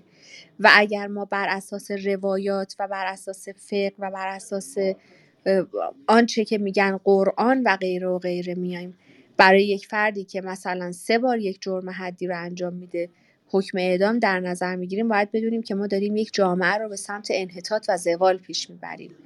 و در بحث زنا و محسن بودن و بقیه موارد هم خیلی حرف برای گفتن در نقد منفی این موارد هست که من فکر می‌کنم واقعا انقدر واضحه که دلیلی برای توضیح وجود نداره و در این حال از حوصله دوستان خارجه. من خواهش می‌کنم که فقط مفاد قانون مجازات اسلامی رو در بحث اعدام و جرایم حدی دوستانی که موافقین اعدام هستن مطالعه بکنن. و ببینیم که چه حقی از ایرانیانی که در داخل ایران زندگی می‌کنن و حتی ایرانیان خارج از ایران به دلیل اینکه قانون ما ایرانیان رو تابع در واقع احوال شخصیشون رو حتی و انجام امور حقوقشون رو تابع خاک و خون می‌دونه. یعنی میگه که در, در خاک ایران باشند برای خاک ایران هر جای دنیا هم باشن چون ایرانی هستن تا بر اساس خون باید احوال شخصیشون در کشور خودمون به رسمیت شناخته بشه. و حتی می‌تونن برای ایرانی که خارج از ایران زندگی می‌کنه مجازات اعدام صادر بکنن. خیلی ازتون ممکنه تشریف داشته باشید خانم فتحی چند دقیقه؟ من بله بله بله مسئول من هستم در اتاق. فعلا در خدمت شما. من اجازه است خانم شیر خوده اجازه بفرمایید آقای منم مخاطب قرار گرفتم. حتما. بله شما شما البته آقای رئیسی رو هم مخاطب قرار دادید که خب من نظر خودم رو در رابطه با سوالی که شما مطرح کردید بهتره که نگم. ولی آقای رئیسی بفرمایید خواهش می‌کنم آقای مسعودیان از شما سوالی پرسیدند. خیلی متشکرم. آقای مسعودیان مسئله شخصی من نه با شما باید کسی دارم. من پروانه وکالت دارم یا ندارم؟ رفتی نداره در اینجا که شما مطرح می‌کنید ولی به حال دارم. من بیشتر از 20 سال و بیشتر از صدها پرونده ای که اعدام بوده و موارد متعدد در زمانی که حتی اجرا می‌شد سنگسار دفاع کردم درش. و این اهمیتی نداره از این نظر. اما مسئله سوال شما سوال شخصی است. این سوال شخصی یک جوری هم دوست دیگهمون پاسخ داد به شما. ولی در حقیقت وقتی میگم من مسئله شخصی نمی‌خوام بگم. ولی وقتی میگم مثل یه روحانی مثل یه آخوند کم سواد داری حرف می‌زنی از این نظر. برای اینکه مبانی که الان خانم گلشن خوبی بیان می‌کنه رو اساسا تو فرمایش نداری. نه مبانی علمی و نه عرفی. به عرف اشاره میگه. عرف اگه, اگه عرف چرا قانون مجازات اسلامی؟ ترجمه فقه.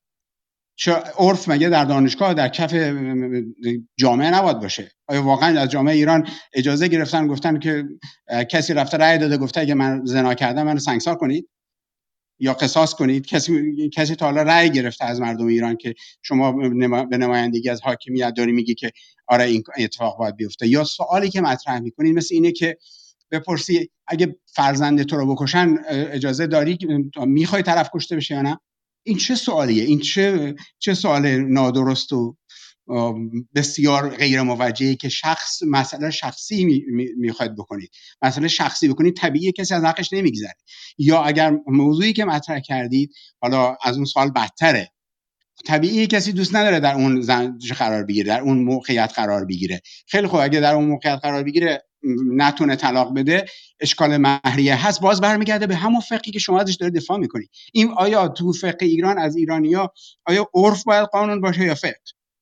آیا, فقه، آیا جامعه ایران بر اساس فقه داره الان اداره میشه؟ ازدواجی که نمیشه ازش خلاص بشی برای مرد مهریه هست برای زن عدم حق طلاق و برای عدم برابری در طلاق و تبعیض در زندگی. نمی‌تونن ازش خارج بشن و ممکنه هر خطایی هم دیگه انجام بدن و بعد ما هم سنگسارشون می‌خوایم بکنیم با فرمایش جنابالی و اوضاعی هم که ارائه می‌دید نادرسته. چون متاسفانه همون فقه علم قاضی رو میگه و بر اساس علم قاضی به راحتی با شکنجه ای که ابتدا شخص مواجه شده یه اعتراف کرده. یا فرستادن امروز میفرستن حتی پزشک قانونی یا همون دوربین و فیلمی که در مورد همین خانم محمدی که موضوع بحث ما هست رو همین رو مبنا قرار داده قاضی و علم حاصل کرده و همین خانم محمدی شکنجه شده. خانم محمدی بارها باش مصاحبه شده. وکیلش آقای هوتنکیان زندان افتاده. وکیل واقعی ایشون آقای هوتنکیان بوده و زندان افتاده و آقای هوتنکیان شکنجه شده. شکنجه هاش ثبت شده. به دلیل اینکه از همین خانم سکینه محمدی دفاع کرده. و اینها رو نمی‌بینیم و ما, ما با یک حاکمیتی مواجه هستیم. هر رفتار نامشروعی اعمال می‌کنه و شما هم هر سوال نادرستی رو می‌خوای ما رو مواجه کنید نه طبیعیه که آدم گیر می‌کنه. خب، ولی موضوع شخصی نیست. این سوال سوال ناموجه است. این موقع موقعیت موقعیت ناموجه است. در سیستم حقوقی عدالت و شفقت باید ملاک قراری بگیره. عدالت و شفقت هم بر, بر مبنای عرف جامعه میسنجن نه بر مبنای عرف فقها. الان عرف وقتی سوال بکنی یعنی عرف فقها هست. نه همه فقها هر فقهایی که مورد تایید حاکمیت هست. ما این با این معضل جدی مواجه هستیم که جامعه ما الان گرفتار قوانین بسیار بسیار عقب افتاده است و نمی‌تونه خودش نجات بده. برای اینکه یه عده ازش دفاع می‌کنن یه عده با با پرچم حقوق و دانش حقوق مثل حضرت علی داره ازشون دفاع می‌کنی و این ناموجه هست برای اینکه نمی‌تونی توجیه کنی نمی‌تونی جامعه رو دقیقا قانع کنی که در این موقعیت باید چیکار کنی. طبیعی است که کسی حاضر نیست قاتل بچهش رو ببخشه. برای چی ولی حاکمیت با عدالت رو اجرا بکنه باید جزئیات رو ببینه. عدالت رو اجرا کنه نه کسی به خاطر مهریه گرفتار بشه و نه کسی به خاطر اینکه نمی‌تونه طلاق بگیره گرفتار بشه. این مجموعه ناموجه و نادرستی است که همون عرفی که شما بهش استناد به درستی کردید به هیچ عنوان اعمال نمیشه. این عرف نیست که اعمال میشه. این عرف یک عده فقیه بنیادگراه متحجر هست که داره به ما تحمیل میشه به جامعه ما نه اعمال میشه. خیلی متشکرم. جناب سیاوش بفرمایید. خیلی خیلی ممنونم. من یه ذره بیشتر توضیح میدم در خصوص این پدیدایی خشونت و چی میشه که ما در یک جامعه ای تو گویی که انگار ما یک موتورهای تولید کننده خشونت می‌تونیم داشته باشیم. یعنی یک منابعی هستند که خشونت رو قادرن در یک جامعه تئوریزه بکنن. ببینید برای اینکه این موضوع رو من بتونم یه ذره راجبش عمیقتر صحبت بکنم دلم می‌خواد که نظر شما رو به دو تا پدیده مغزی ابتدا جلب بکنم. یکی رو ما بهش میگیم habituation یکی رو بهش میگیم sensitization. habituation در حقیقت ترجمه میشه به خوگیری. یعنی وقتی که مثلا خانواده هایی رو شما می‌بینید که کنار فرودگاه ها منزل دارن و اینها بعد از یه مدتی به نشست و برخواست صدای واقعا مهیب فرودگاه عادت می‌کنن خو می‌گیرن و می‌تونن شب راحت اونجا بخوابن و اگر ازشون بپرسی که شما صداهای هواپیما رو نشنیدید میگه نه یه اتفاقی نیفتاد چیزی نبود. ما دیگه عادت کردیم. یعنی یک لطف فرگشتیه که مغز میاد به ارگانیسم می‌کنه و او رو با شرایط ناکارآمد و نابجا تطبیق میده سازگارش میده. درست برعکس این ما یک پدیده دیگه در مغزمون داریم به اسم sensitization یا حساس شدن. درست مثل مادری که همون کنار فرودگاه خوابه اما با کوچکترین صدای نوزاد یکی دو ماهش از خواب بلند میشه. و اگه ازش بپرسی که چی باعث شد که تو بیدار بشی. چرا با اون صدای آسمون قرنبه هواپیما بیدار نمیشی؟ اما با کوچکترین صدای این کودک بیدار میشی میگه که مغز من نسبت به این صدا حساس شده. حالا وقتی که ما در یک جامعه ای داریم زندگی می‌کنیم که میاد به خشونت در افکار عمومی و در اجتماعات مشروعیت میده بعد این چونین در حقیقت سنتی و غیر اقلانی ازش دفاع می‌کنه. ما باید منتظر این باشیم که هم متاسفانه این خشونت داره در جامعه ما باز تولید میشه. ما وقتی که میایم یک پدیده رو به اسم یه اختلالی رو به اسم آنتی سوشیال بیهیویر یا رفتارهای ضد اجتماعی شناسایی می‌کنیم میگیم که این افراد کجا پرورش پیدا کردن؟ در چه محیطی پرورش پیدا کرده؟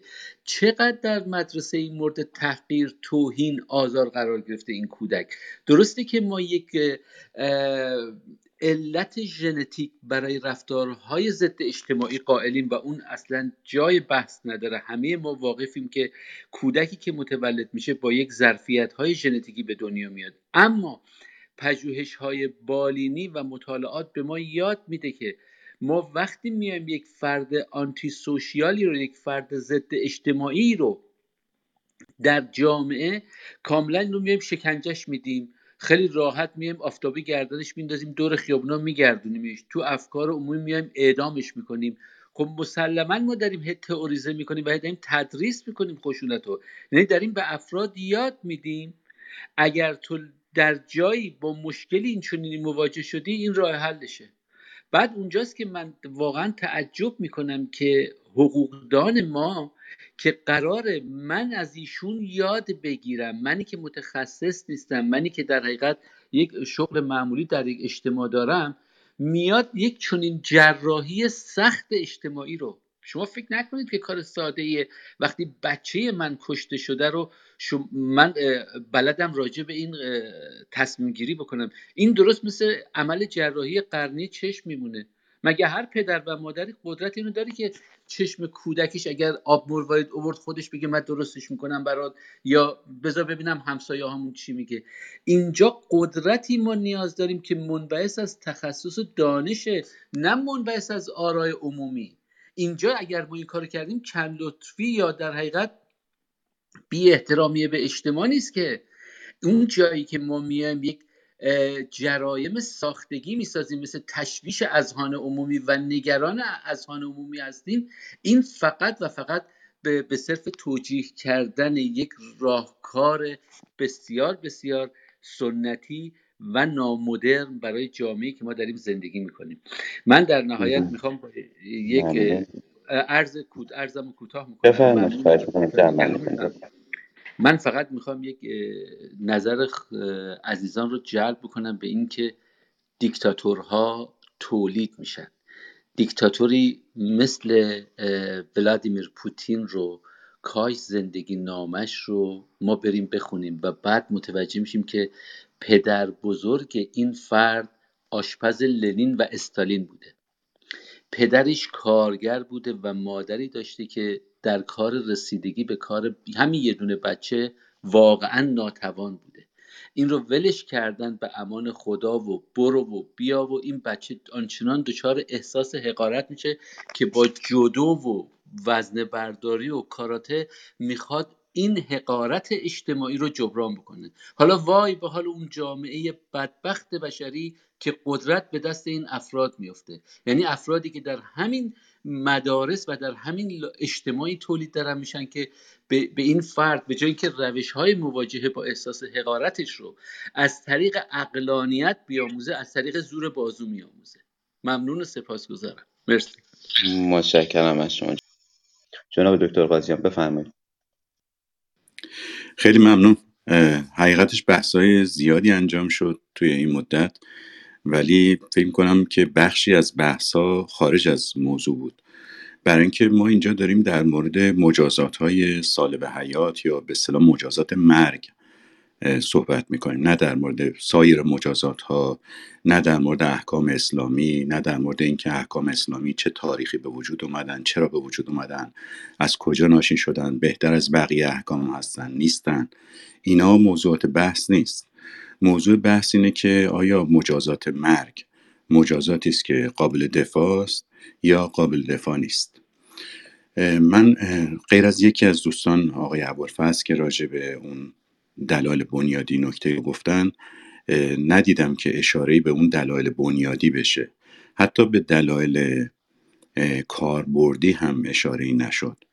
این معنیش اینه که خب ما نمی‌خوایم اون دلایلی رو که در واقع نشون میده چرا مجازات مرگ موجه نیست رو رد کنیم.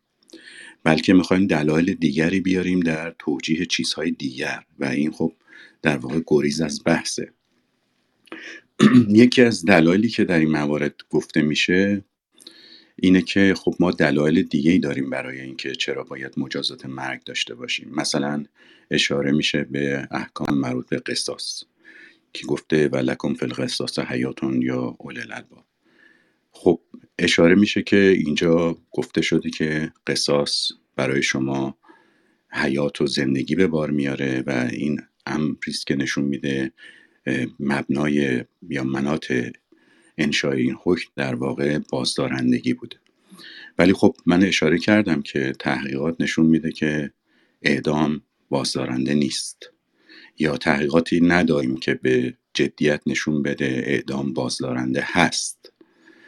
بنابراین خب نه تنها نمی‌تونیم به این آیه استناد کنیم از لحاظ واقعیت بیرونی که موجب به اصطلاح بهتر شدن و کمتر شدن مرگ در جامعه ها یعنی قتل شده بلکه یک قتل یا چند قتل هم به دلیل اجرای اون حکم اضافه شده به جامعه.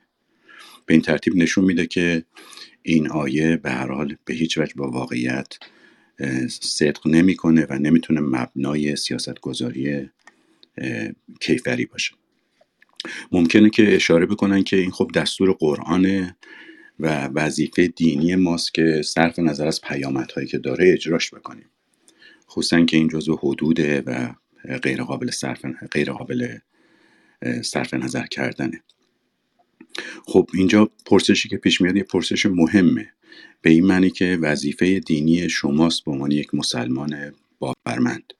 ولی اگه کسی هست که مسلمان باورمندی نیست یا مسلمانی است که چنین برداشتی از آیات قرآن به عنوان احکام اسلامی نداره یا اگر فکر می‌کنه این احکام اسلامی است فکر نمی‌کنه این معادل قانون هست اون رو باید چه کار کرد؟ کسی که مسلمان نیست چی؟ کسی که اساسا دین نداره چی؟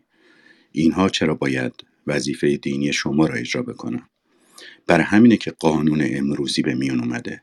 قانون امروزی فقط اسمش قانون نیست.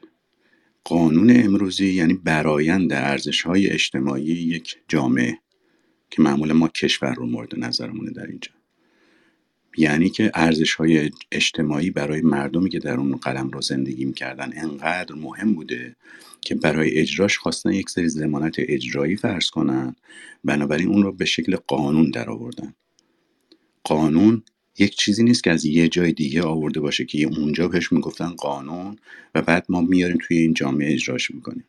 اگر یه چیزی در 1400 سال پیش قانون بوده که فرض می‌کنیم قانون بوده مال یه جامعه دیگری بوده و بیاریمش توی این جامعه و اسمش رو بذاریم قانون یا از طریق مجلس قانونگذاری تصویبش کنیم این قانون نمیشه. قانون ماهیتا عبارت است از برایند ارزش های اجتماعی. بنابراین برایند عرف یک جامعه در یک موقعیت معین تاریخیه. نه اینکه مال یه تاریخ دیگه یا یک جامعه دیگه باشه. بنابراین حتی اگه دستور قرآن باشه شما مسلمان مؤمن باورمند هم بهش باور داشته باشید این تبدیل به قانون نمیشه. این یک مشکلی بوده که از شاید صدر مشروطیت تا الان توی جامعه ما وجود داره که تحت عنوان اینکه قوانین اسلامی داریم این رو احکام اسلامی رو معادل قانون گرفتن و گفتن که احکام اسلامی مساوی با قانون اسلامی و اگر قرار بشه در جامعه اسلامی قانون گذاشته بشه باید قانون اسلامی اجرا بشه. در حالی که اصلا قانون اسلامی غیر اسلامی نداریم. قانون برایند عرف جامعه است. حالا این عرف مخلوطی از اسلام و هزاران چیز دیگر. نکته دیگری که اینجا میشه اضافه کرد اینه که گفته میشه که به اصطلاح حکومت جلوی برخی از این احکام رو گرفته مثلا سنگسار رو یا پرتاب از بلندی رو. مسئله این نیست. مسئله اتفاقی که رخ داده نیست. چون ما می‌دونیم که این اتفاق تحت تاثیر فشار صورت گرفته. یعنی فشارهای بین المللی بوده. آبروی اجتماعی بوده. برای اینکه فکر کردن اگر این احکام رو بخوام اجرا بکنن آبروی نمونه برای اجرا کنندگان. در نتیجه ازش سر باز زدن. اگر قدرت اختزا کرد اگر فشارهای بین نبود این چیزها بلکه اجرا می‌شد یا ادامه پیدا می‌کرد. کما اینکه دیدید که اعدام ها به دلیل اینکه تعدادش زیاد شد بالا رفت ناچار شدن در مورد اعدام قاچاقچیان صرف نظر کنن و تغییرش بدن. فشار در مورد سنگسار چون در مجامع بینالمللی افزایش پیدا کرد ناچار شدن کاهشش بدن. به محض اینکه فشارها نباشه یا حکومت احساس کنه زیر فشار نیست یا می‌تونه در برابر این فشارها مقاومت کنه یا شهروندان و خواستهاشون رو به چیزی نگیره اینها هم اجرا میشن. بنابراین مشکل این نیست که حکومت اجرا می‌کنه یا نمی‌کنه. مشکل اینه که این قوانین تحت عنوان احکام اسلامی وجود دارن یه عده هم اونا رو قانون فرض می‌کنن و یه عده هم می‌خوان اونا رو اجرا کنن. بنابراین هر لحظه ممکنه اون قوانین به اصطلاح بیرحمانه قرار بشه که اجرا بشه و سالب حیات باشه.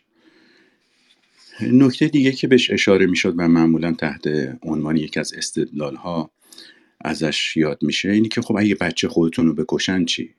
اگر به خواهر خودتون تجاوز کنن چی؟ یا الان آقای ابوالفضل اشاره کردن که باعث میشه مثلا اگر فرزندی پدرش کشته شده باشه و قاتل رو قصاص بکنه این باعث میشه که بغضش کمتر بشه. ببین پشت همه اینها در واقع اینه که از شما می‌خوان احساساتتون رو بیارید جلو. بر اساس احساساتتون داوری کنید. بله من خیلی هم ناراحت میشم غمگین میشم افسرده میشم برانگیخته میشم عصبانی میشم.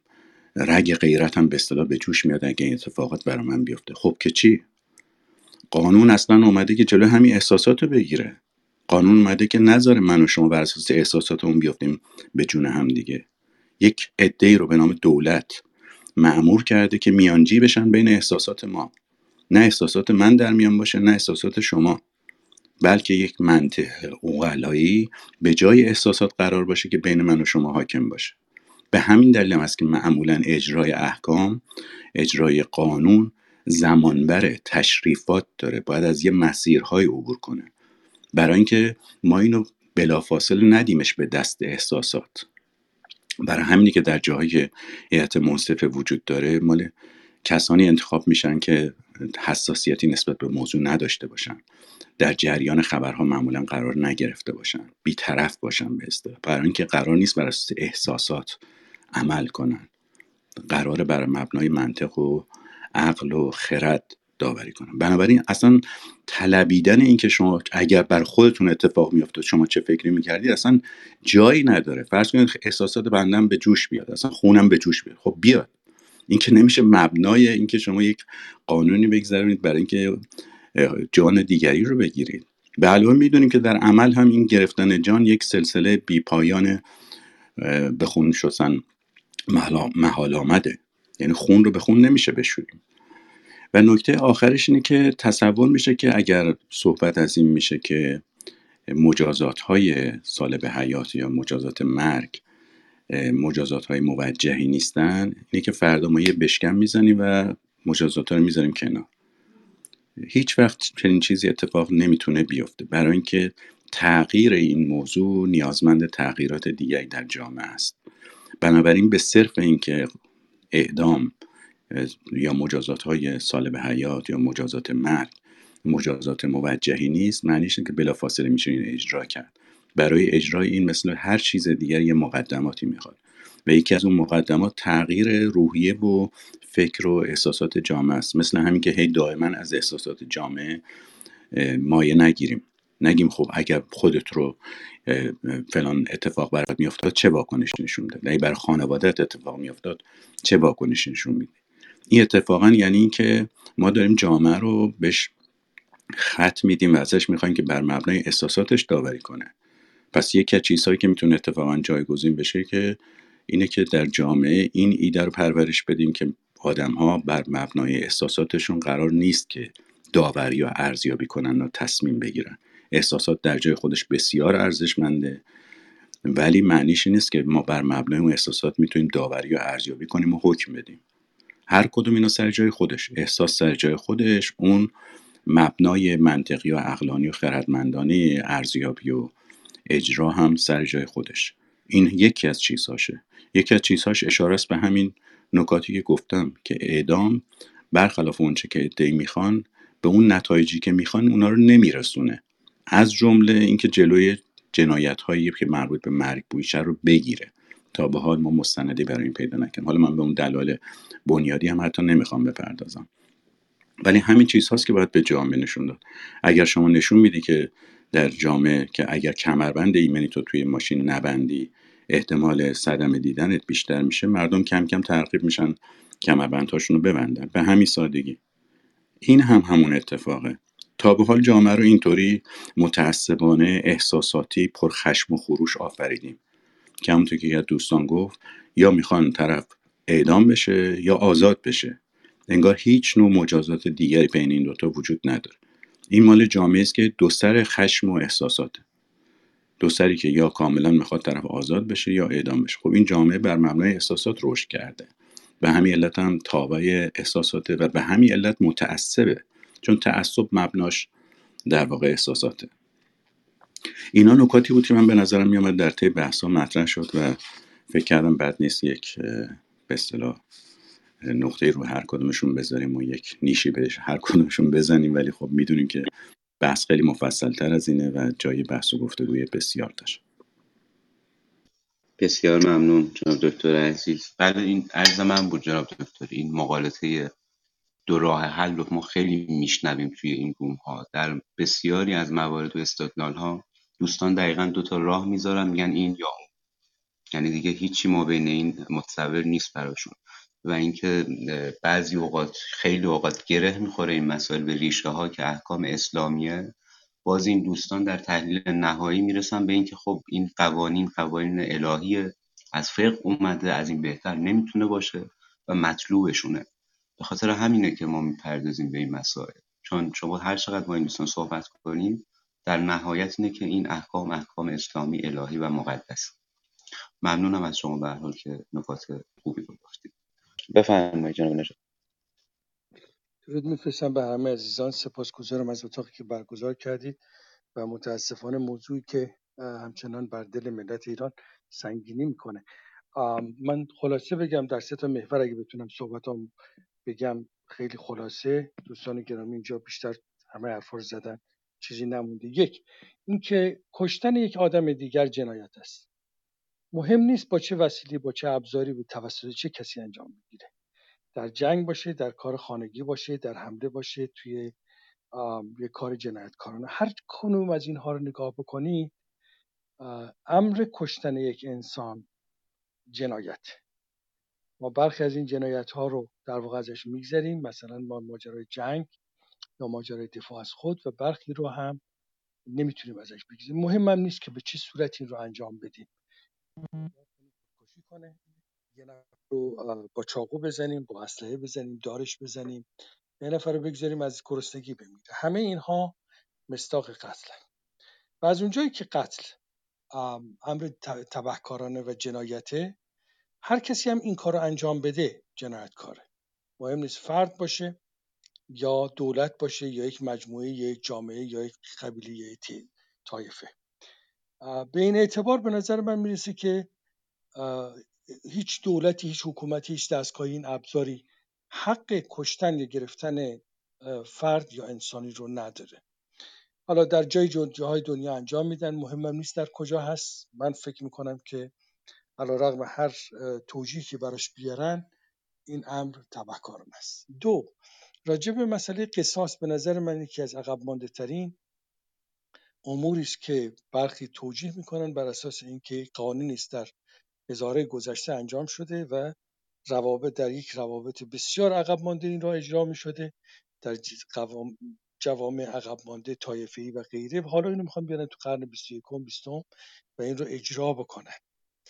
اینکه افراد حق دارند که راجع به همدیگه نظر بدن یا توایف های مدید است با آمدن جامعه مدنی زوال پیدا کرده. این جامعه است که قانون میگذره حسین گرامی به طور کامل توضیح دادن و با عقل جمعی این کار رو انجام میده و اساس قانون گذاری و مجازات هم بر اساس دو چیزه.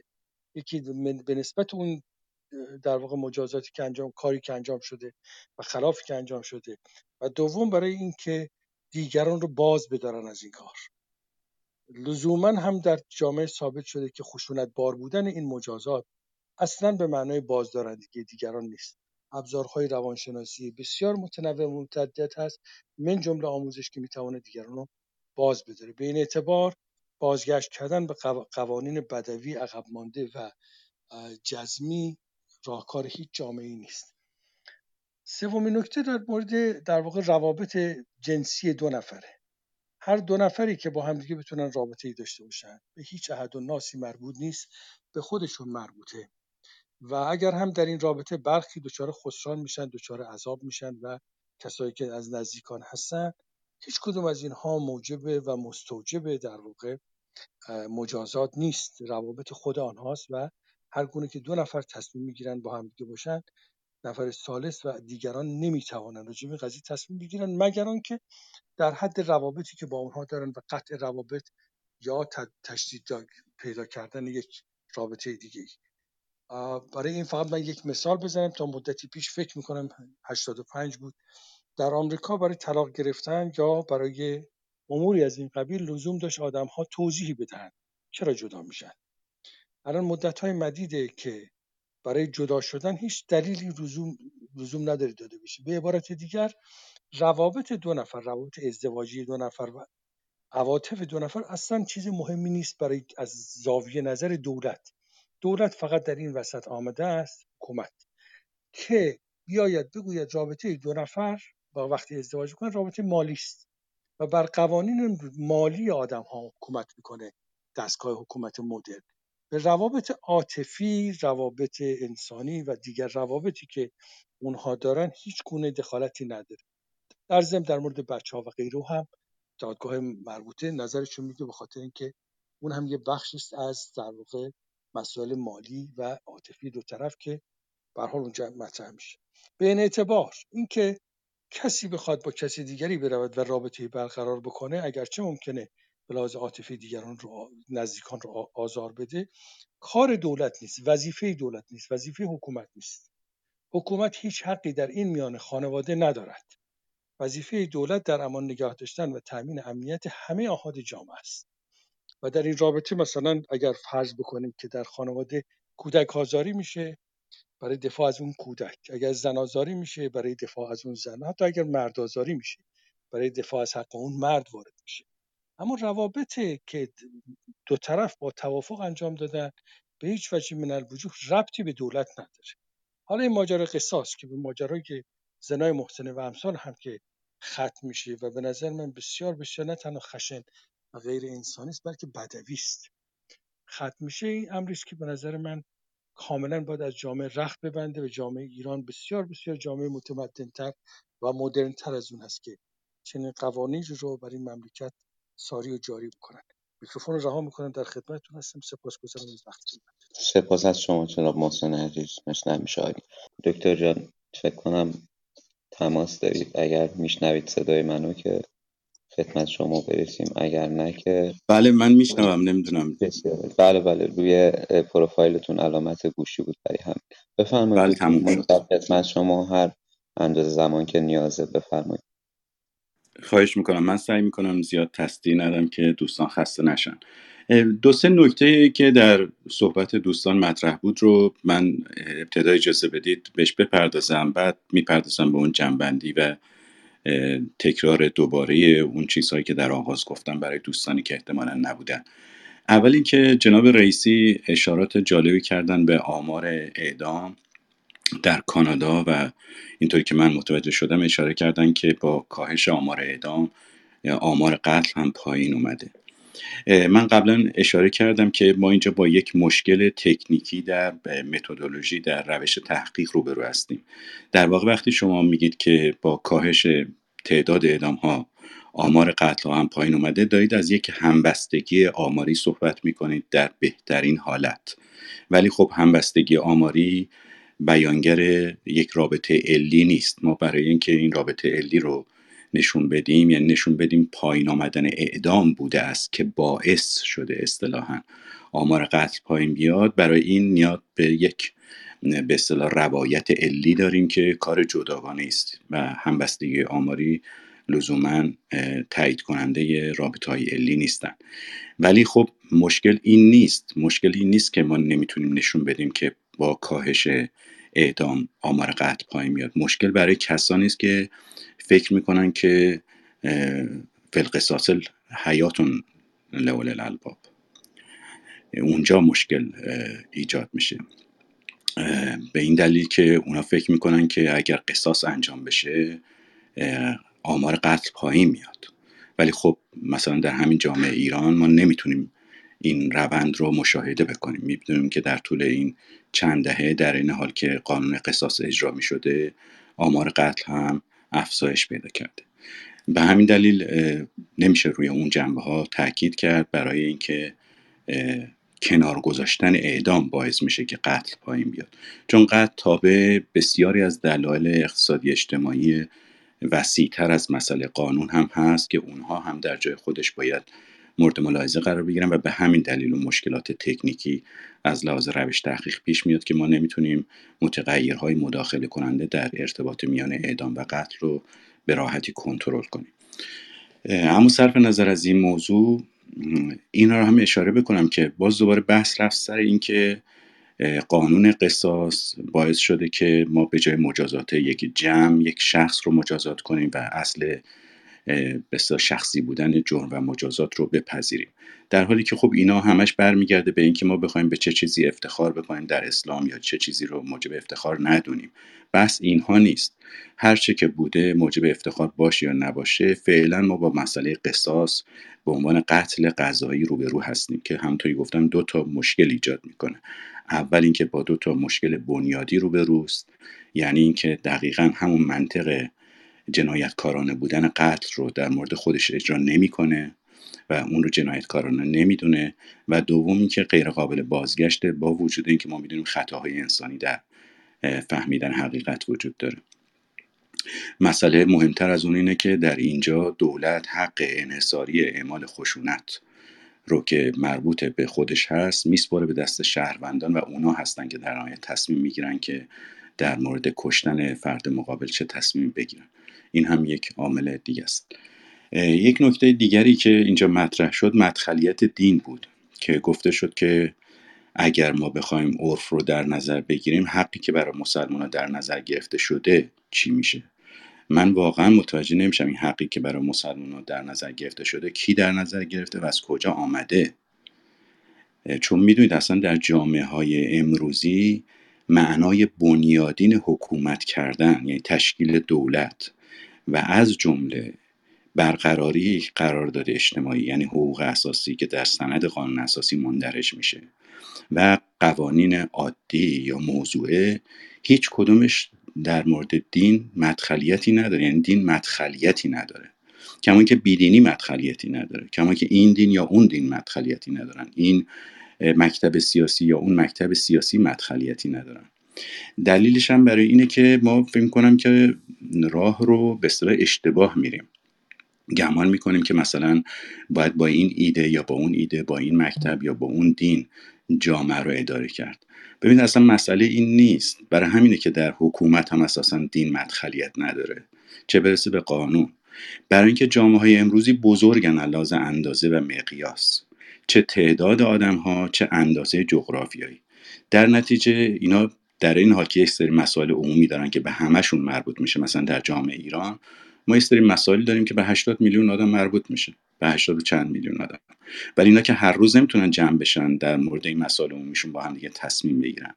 بنابراین اختیار خودشون رو برای تصمیم گیری در مورد اون چیزی که می‌خوان خواسته اونها هست.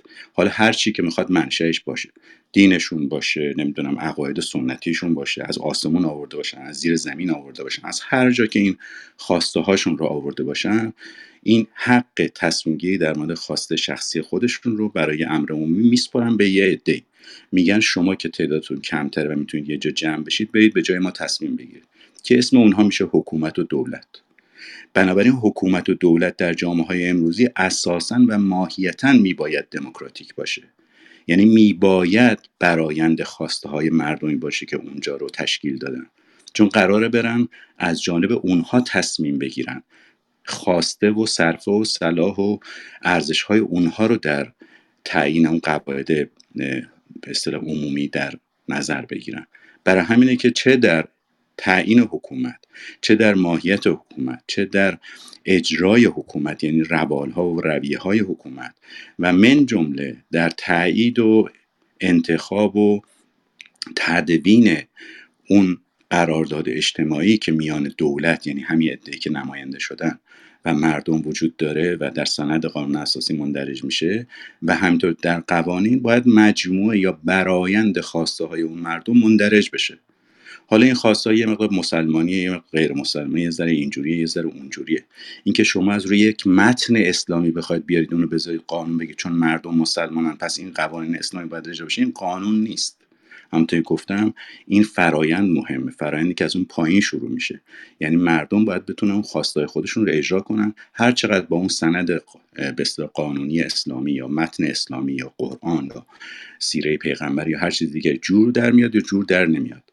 چون اونها می‌خوان خواستای خودشون رو اجرا کنن نه خواستای یه عده دیگری در یه جای دیگه ای به این ترتیب اساسا می‌بینید که دین مدخلیتی نداره. اگر داره در احساسات و ارزش ها و خواسته های اونها منعکسه و اجرا میشه.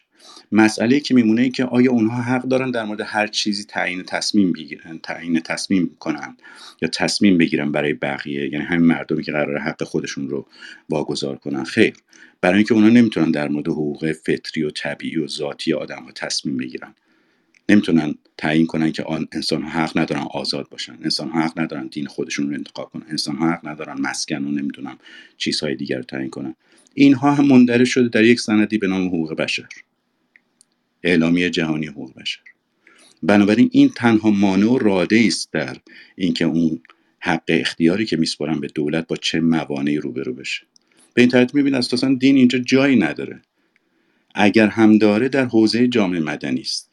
یعنی در زندگی خصوصی آدم ها و در ترتیبات اجتماعی که آدم ها در ارتباط با همدیگه دارن. افراد می‌تونن برن تبلیغات دینی کنن تبلیغات ضد دینی کنن تبلیغات این دین یا اون دین یا هر چیز دیگری رو بکنن و در نهایت آدما بر مبنای اون ارزشهایی که میپذیرن اختیار خودشون رو که می‌خوان بسپارن به دولت باید اون اختیار خودشون رو ببینن که در اونجا به خواست و صرف و صلاح اونها اجرا میشه. نه اینکه از یه جای دیگه یه سندی رو بیارن و بگن این قانونی است که شما باید اجرا کنید چون مسلمانید. اونها باید به اندازه و شکل مسلمانی خودشون خواسته خودشون رو اجرا کنن. نه از طریق اون نوع مسلمانی که از بالا و از طریق حکومت یا روحانیان یا کسان دیگری براشون در نظر گرفته بشه اگر اینطوری نگاه کنیم وقت می‌بینیم که اساسا اینجا موضوع دین که گفته می‌شد هیچ گونه دخالتی در تعیین قوانین نداره من جمله در همین مجازات سلب حیات. اگر اجازه بدین من اون شش نکته ای رو که گفتم برای پایان بگم که اشاره کردم که دو تا بله دو تا علت بنیادی یا دو تا دلیل بنیادی میشه آورد برای اینکه چرا قانون مجازات مرگ در واقع جواز اخلاقی یا جواز منطقی نداره. و دوم چهار دلیل کاربردی برای اینکه چرا قانون مجازات رو نمیشه ازش دفاع کرد مجازات مرگ رو نمیشه ازش دفاع کرد.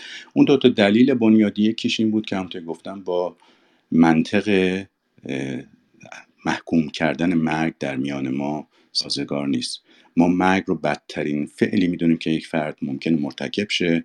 در قانون اعدام میپذیریم که این قتل یا این کشتن یا مرگ یک نفر دیگه با طی تشریفاتی انجام بشه.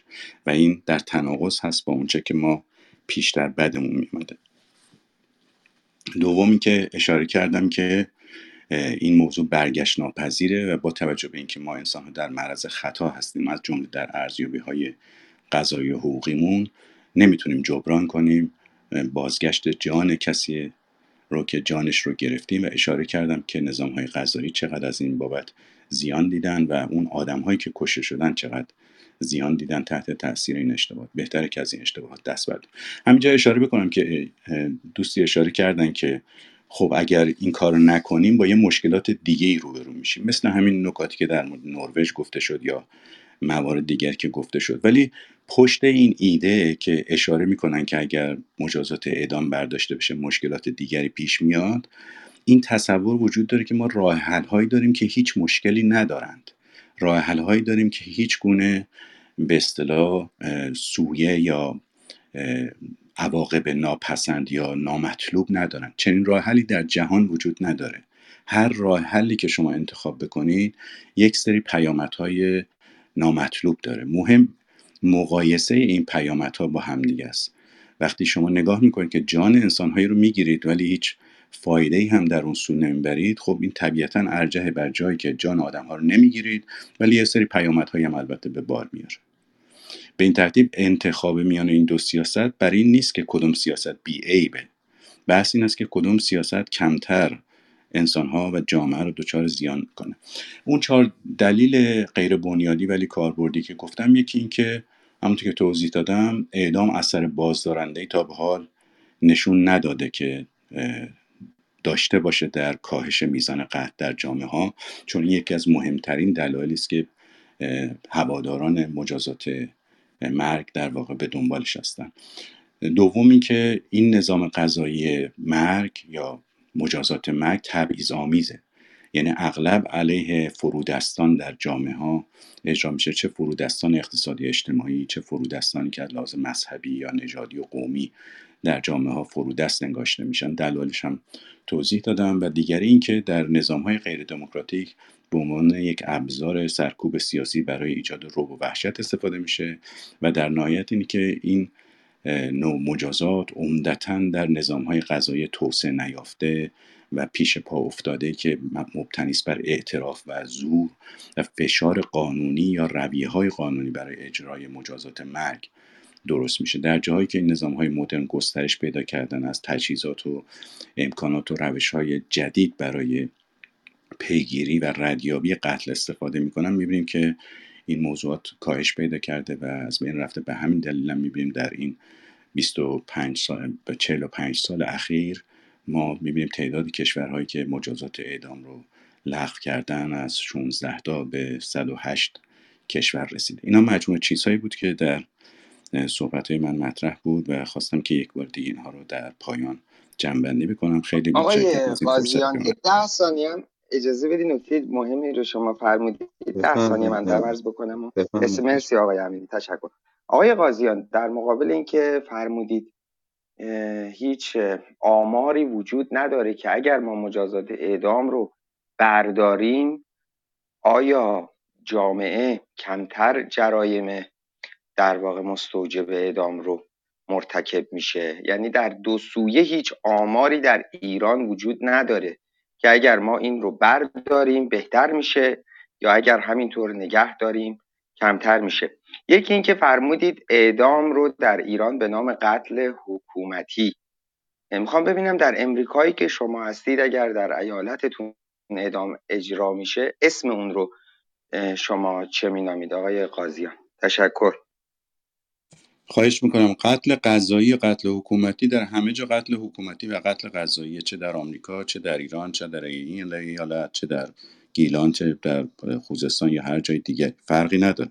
به دلیل اینکه همونطور که گفتم ما فرض می‌کنیم که انسان ها معتقدن که بدترین یا شنیترین عملی که فرد ممکنه مرتکب بشه کشتن دیگری است. اگر ما به حکومت اجازه میدیم با طی تشریفات مشخصی دیگری رو بکشه در واقع داریم قتل حکومتی قتل قضایی یا قتل قانونی مرتکب میشیم و اگر ما هم بهش رضایت داده باشیم خودمون سهمی در اون داریم. در مورد آمار قتل اشاره بکنم که اون چیزی که گفتید اون چیزی نبود که من گفتم. من نگفتم که در ایران چنین اتفاقی افتاده چون می‌دونید که در ایران مجازات اعدام برداشته نشده که ما بتونیم نشون بدیم که با برداشته شدنش تعداد قتل ها پایین اومده. اتفاقا من اشاره کردم که استناد به آمار هیچ کدام از دو سوی مسئله رو نمی‌تونه تایید کنه. به دلیل اینکه همبستگی های آماری لزوما نشون دهنده رابطه های علی نیستن. چون قتل علت های متعددی داره که مجازات کردن قتل یکی از اون عواملی می‌تونه باشه که کاهش بده یا افزایش بده. و به این ترتیب استناد کاهش میزان قتل به اینکه آمار اعدام پایین اومده یا بالا رفته هر دوش لحاظ متدولوژیک اشتباهه. من گفتم کسانی که میگن و لکن فی القصاص حیاتون یا اول الالباب یعنی مدعی هستند که با افزایش تعداد قصاص یا با قصاص در واقع ما به زندگی در جامعه می کمک می‌کنیم باید نشون بدن دست کم دست کم از لحاظ آماری که با وجود اینکه چل سال در این کشور ما با قتل دولتی قتل حکومتی یا قتل قضایی یا قانونی یا دینی یا هر چیز دیگری روبرو هستیم باید نشون بدن که قتل هم پایین آمده. آماری که ما از قتل داریم در جامعه ایران گواه چنین مطلبی نیست. بنابراین نشون میده که ولکم فلقصاص حیاتون یا اولو الالباب درست نیست. واقعیت نداره. ممنون از شما جناب قاضیان ممنون از شما همچنین جناب مسئولیان من فقط این مطلب بگم که همه جای دنیا اعدام بد است. مسئله ما فقط اینه که توی آمریکا حداقل آین دادرسی عادلانه هست و تفکیک قوا. حداقل این مزیت و نسبت به کشور ما داره که آمرانه است خیلی از این اعدام. من از همه شما تشکر می‌کنم. جناب کاتوزیان تشریف آوردید بفرمایید شما هم بشنویم. بعد خدمت زهره جان. بفرمایید جناب کاتوزیان من من فقط به خاطر اینکه این مسئله آمار پیش آمد ضمن سلام به همه ارز کنم که به نظر میاد این به صلاح توقف حکم اعدام برای اکثر قریب به اتفاق مجرمان مواد مخدر یه شاهدی باشه برای اینکه اعدام اولا توی نزدیک چهل سال قبلش و حتی قبل از اون دوره پهلوی کار زیادی نکرده بود برای اینکه این بزهکاری حالا هر چی اسمشو بذاریم کم بشه یا تعدیل بشه. و حالا که برداشته شده یعنی مثلا مجازات اعدام آقای دکتر بر نداشته شده ها جان دکتر؟ درصد مواد مخدرش بالا رفته. پنج بسیار. گرم هروئین با 20 کیلو تریاک بود شده 50 کیلو هروئین 200 کیلو تریاک. بله بله. ما خب دیگه اون آخه قضیه سر همون اینطوریه که ارز کنم که مقادیر زیاد بود که معمولا به بله بله مورد مناقشه بود.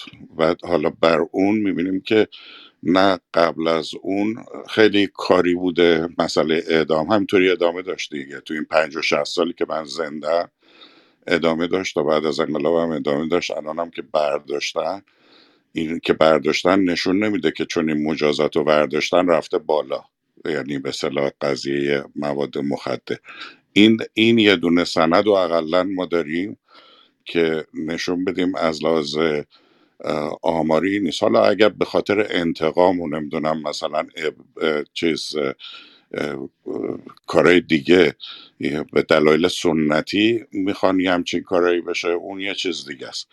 ضمنا به صلاح کاهش میزان اعدام از دهه شهست باعث نشده که تغییری به وجود بیاد توی میزان مثلا فرض کنیم به چالش گرفتن حکومت به خاطر خبت و خطاهایی که به نظر مخالفان سیاسی کرده. من فکر نمی کنم که چون این چیزی رو ما شاهد هستیم و هم قبل از این اعداما دهه شست و ادامای شست و هفت نارضایتی و اعتراض زیاد بود. همین که بعدش ادامه پیدا کرده. ارز کنم که حرکت خیلی خاص مثلا با ضریب زاویه مشخصی که نشون بده که اعدام اثر کرده بود روی به صلاح عدم فعالیت سیاسی و اینا ما نمی‌بینیم. خیلی متشکرم.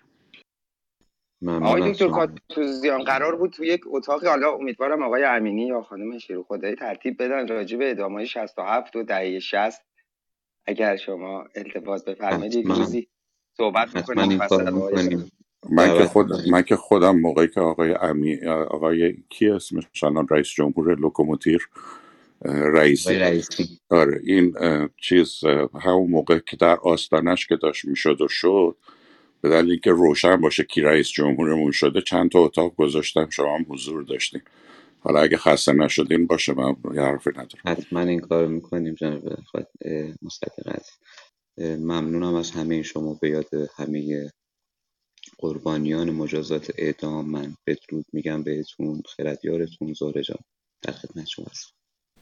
خیلی متشکرم آقای امینی و سپاسگزارم از همه عزیزانی که در این گفتگو شرکت کردن. آقای امیر مصدق کاتوزیان عرض ادب و احترام دارم خدمتون خیلی متشکرم که در انتهای بحث هم که شده ما در خدمت شما بودیم.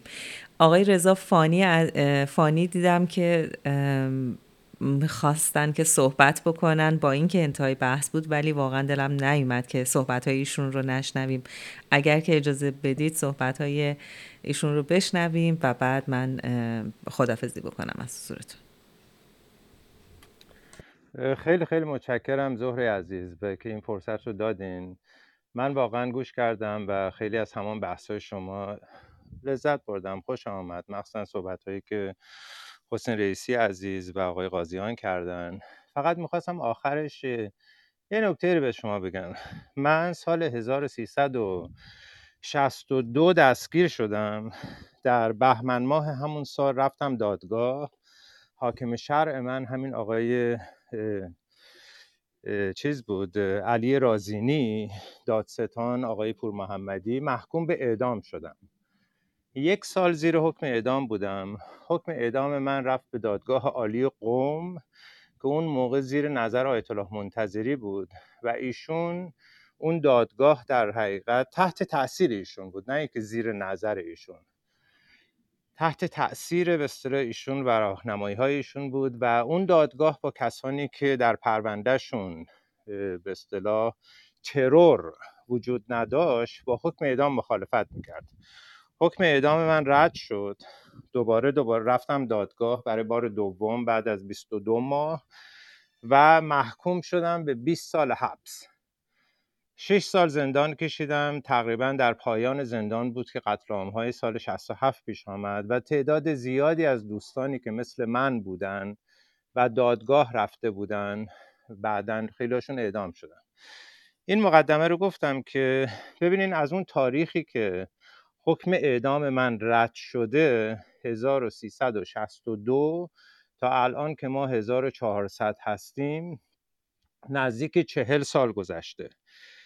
من اعدام نشدم. خب می‌تونستم که من اعدام بشم.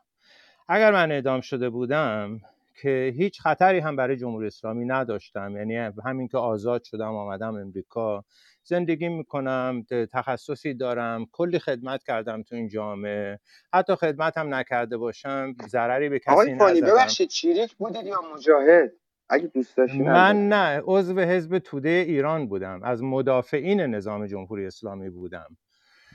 و به همین دلیل خیلی هم جالبه که جمهوری اسلامی حتی مدافعین خودش رو هم حکم اعدام صادر می‌کرد.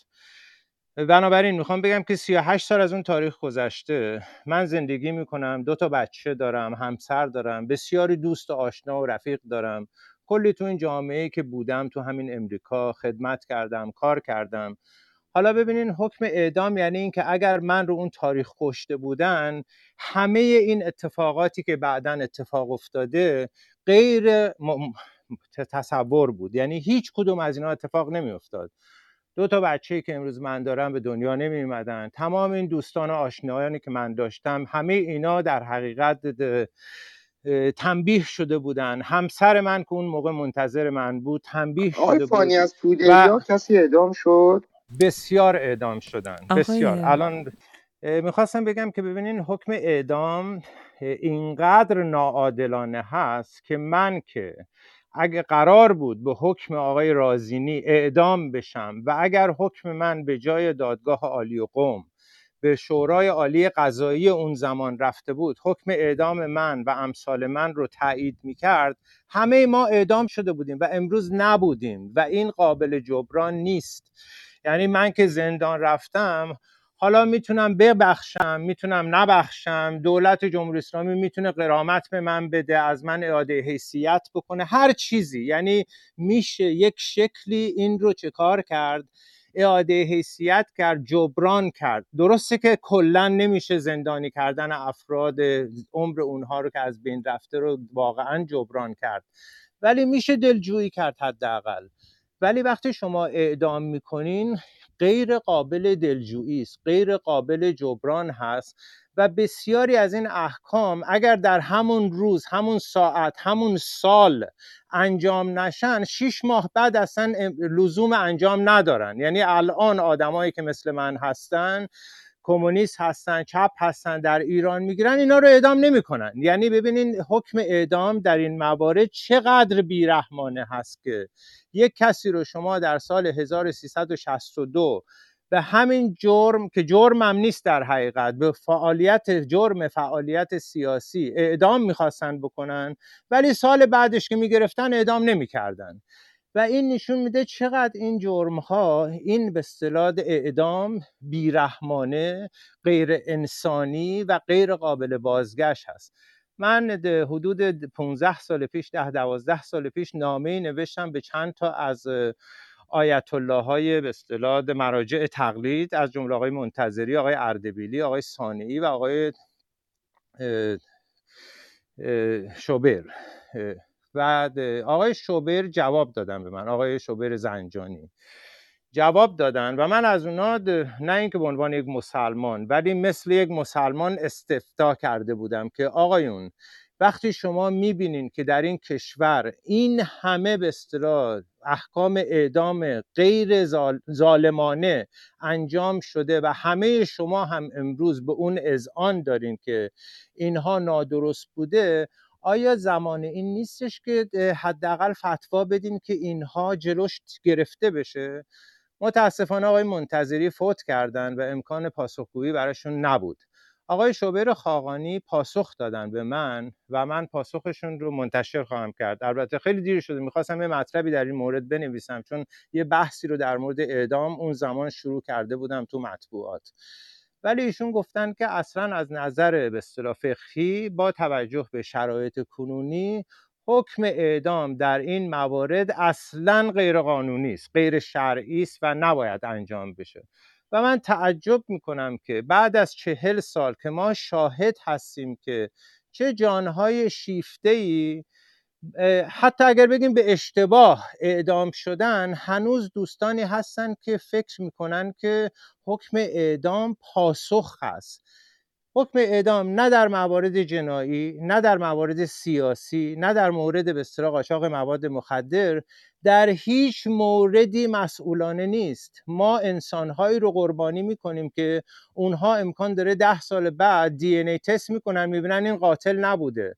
ده سال بعد نوع جرایم سیاسی عوض میشه اونها رو دیگه اعدام نمی‌کنیم. ده سال بعد مثلا میزان مواد مخدر در یک کشور تغییر می‌کنه ما اونها رو نه زندانی می‌کنیم نه اعدام می‌کنیم. بنابراین دوستان فکر بکنین که بعضی از این احکام اونقدر بیرحمانه و غیر انسانی هستند که ما به عنوان یک انسان هیچ وقت نباید از اونا دفاع بکنیم. من اصلا تنم میلرزه وقتی میگن فلانی رو می‌خوان اعدام بکنن. چون یادم میفته که اگر من اعدام کرده بودن این 38 سال زندگی که الان کردم این اصلا نمی‌تونستی که تکرار بشه و همه اون چیزی که با این زندگی همراه هست هیچ کدوم از اینها نمی‌تونست به وقوع بپیونده. همینطور که ما بهایی رو در ایران اعدام کردیم ناپدید کردیم مخالفین سیاسی رو کردیم مجرمین مواد مخدر رو کردیم. این ناعادلانه ترین رفتاری بوده که دستگاه قضایی ایران با این افراد کرده و هر جای دیگه دنیا هم میشه. یکی از کسیفترین به اصطلاح تصمیمات قضایی هست که به نظر من جنایت جمعی است و کسانی که از این نوع جنایت جمعی حمایت می‌کنن واقعا شریک هستن در این جنایت. خیلی از شما متشکرم که به من وقت صحبت دادین. زهره جان ببخشید خانم شعله پاکروان هم پایین هستن چون در مورد اعدام بود مبحث ما. گفتم یادی کنیم از ریحانه عزیز و امیدوارم آرزوی آرامش داشته باشم برای خانم پاکروان. واقعا من هر وقت میبینمشون متاثر میشم. امیدوارم که صبور باشید خانم پاکروان گرام بله خیلی متشکرم. من با اینکه داشتیم اتاق رو میبستیم ولی باز با این حال دعوت کردم ازشون اگر که شرایطشون مساعد باشه خوشحال میشم که در خدمتشون باشیم. درود بر شما خانم شعله پاکروان عزیز. خیلی خیلی خوش آمدید و ممنونم که پذیرفتید دعوت من رو. زنده باشید. سلام می‌کنم به همه عزیزانی که در این روم هستند. من حقیقتش به ناگهان دیدم یک چنین تیتری هست. وارد اتاق شدم به حرفای کمی از حرفای آقای مسعودیان رو شنیدم و حرفای آقا رضا رو شنیدم. من می‌خوام خانم پاکروان اگر که اجازه بفرمایید من مطمئن هستم که خب اکثر افرادی که در اتاق حضور دارن و در این جلسه هستند شما رو می‌شناسن و ریحانه جباری عزیز رو می‌شناسن. ولی ریحانه جباری دختر شما به دلیل دفاع مشروع میشه گفت اعدام شد. و من فقط خواستم که یک خلاصه ای بگم یک فقط معرفی داشته باشم از شما و از ریحانه عزیز.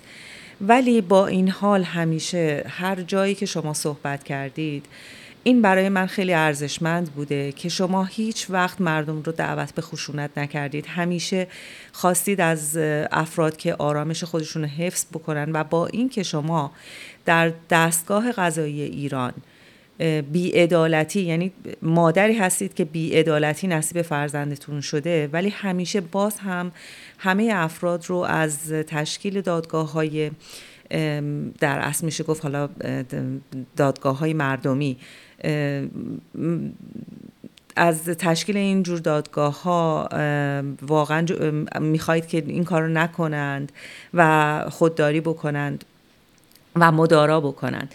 این برای من خیلی ارزشمند هست و ببخشید که من حرف شما رو قطع کردم فقط خواستم یک معرفی بدم از شما. بفرمید خیلی ممنون لطف دارین. ببینید خانواده هایی که درگیر مسئله قصاص هستند حتی خانواده های کشته شده های کف خیابون میگن که اگر قاتل پیدا بشه به اصطلاح بیشتر خانواده های آبان به خصوص اشد مجازات یعنی تقاضای قصاص دارن.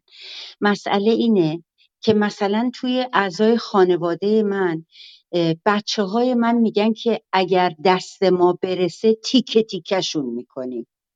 ببینید این احساس یک فردیه که عزیزش کشته شده. خب؟ ولی واقعا باید بزرگان و اقلای یک جامعه اختیار رو بدن دست انسانهایی که زخم دیدن سختی کشیدن هر روز دارن درگیری و ناراحتی و رنج رو تحمل می‌کنن. یا اینکه باید بیان تشخیص بدن که چه مجازاتی بکنن که روی جامعه اثر مثبت بذاره نه اثر منفی. چرخه خشونت رو تکرار نکنه. آیا این بهتر نیست؟ من یه سوال دارم. یادتون میاد چند سال قبل دو تا پسر پسر نوجوان که یکیشون که عکسش منتشر شده بود هنوز باید ببخشید این سیبیلاش کامل در نیومده بود. انقدر نوجوان بود. اینا رفته بودن از یک آقایی هفتاد هزار تومن زورگیری کرده بودن. هر دوی این دو پسر رو اعدام کردن. با وجودی که من اطلاع موثق دارم که اون آقایی که ازش هفتاد هزار تومن رو گرفته بودن و شکایت هم کرده بود بعدها التماس کرده بود که شکایت منو به من پس بدین. من شکایت نکردم که اینا رو شما بهشون حکم مرگ بدین. دو تا پسر اعدام شدن دو تا پسر نوجوان و مردن. آیا جامعه اگر یادآوری بشه براش که دو تا پسر نوجوان اعدام شدن برای هفتاد هزار تومن الان چی میگین؟ شما آقای مسعودیان یا آقایان دیگری که در همین روم هستین خانم ها انسان هایی که موافق اعدامین آیا حاضرید برای هفت میلیون حتی شما یک نفر رو بکشین اگر اختیار دست شما باشه. برای هفتاد هزار تومن که صاحب مال گفت من گذشتم از این ماجرا. ولی اعدام کردن. چرا؟ چون که حکومت بر مبنای اعدام داره حکومت می‌کنه. این حاکمیت پایش بر مبنای اعدامه. وگرنه شما فکرشو بکنید اگر به حساب امنیت روانی یا اقتصادی یا اجتماعی جامعه باشه چه کسانی لایق ترن برای اعدام تا اون دوتا نوجوان؟ و اینو من به عنوان یک مادری حالا الان دیگه می‌خوام از زبان خودم حرف بزنم. من هر روز که خورشید طلوع می‌کنه یک بار میمیرم و زنده میشم. هر روز. یعنی اینو شما باید ضرب در 365 روز بکنید و در سالهایی که زنده هستم زندگی می‌کنم و هر روز میمیرم و دوباره زنده میشم. مادران اون دوتا نوجوان و هزاران نفری که اعدام شدن هر روز مردن و زنده شدن. اگر هر لحظه نمیرن و زنده نشن. هر جایی توی خیابون دختری ببینم با قد و بالای ریحانه من اونجا میمیرم و زنده میشم. مادران این دوتا نوجوان هفتاد هزار تومنی هم هر جا پسری ببینن به قیافه پسرشون میمیرن و زنده میشن. گناه اون مادرها چی بود؟ چرا باید مجازاتی در قانون باشه که فرد به اصطلاح مجرم خب میمیره و تموم میشه؟ خاکش می‌کنن از همه رنج هم نجات پیدا می‌کنه. مادران اون دوتا نوجوان چه گناهی داشتن؟ چه کردن؟ من چه گناهی داشتم؟ چه جرمی مرتکب شدم؟ جز اینکه تمام جوانیم رو من به آموزش فرزندان این مملکت مشغول بودم. جز اینکه در دنیای هنر تمام تلاش خودم رو کردم که یک انسان نیک باشم و از خودم اسم بد به جا نذارم. ولی هر روز دارم مجازات میشم. من شکایت دارم. از این قانون اعدام شکایت دارم. همین الان که خبر به صلاح اعدام این زن و مرد مجرم رو خوندم به خودم گفتم واقعا به کجای جامعه ای که فساد و بوی گندش به عرش اعلا رسیده بر می‌خوره که این دو نفرم تو فساد باشن حتی. تو فساد جنسی خودشون باشن. چرا باید اعدام بشه؟ اعدام این دو دوتا ضررش بیشتر از منفعتشه. منفعتش هیچه. هیچ منفعتی نداره. جز اینکه حکومت بگه خب غیر شرعی چرا باید این زن شوهردار با مرد زندار برن با هم دیگه فلان و بهمان؟ ولی از اون طرف نمیگن که ضررش حداقل ضررش اینه که سالیان ساله که اسم کشور چند چندین هزار ساله ایران در صدر جدول اعدامه. و این اعداما برای کیه؟ نکته ای که آقا رضا اشاره کرد بسیار درست بود. تا شش سال پیش هفت سال پیش برای سیزده گرم مواد مخدر صنعتی فرد اعدام می گرفت بالای سیزده گرم بدون برو برگرد اعدام می گرفت و هزاران نفر به اون دلیل اعدام شدن. با اصلاح قانون در مجلس یه دفعه این مقدار از 13 گرم به 40 گرم رسید. شما ببینید چقدر آدم این وسط می‌تونست اعدام نشه. ولی شد. کی جواب بچه های هشت ساله و نه ساله اونا رو میده که من با پاهای خودم به خونه هاشون رفتم. خونه های بسیاری از این کسانی که زیر تیغ مواد مخدر بودن یا اعدام شده بودن.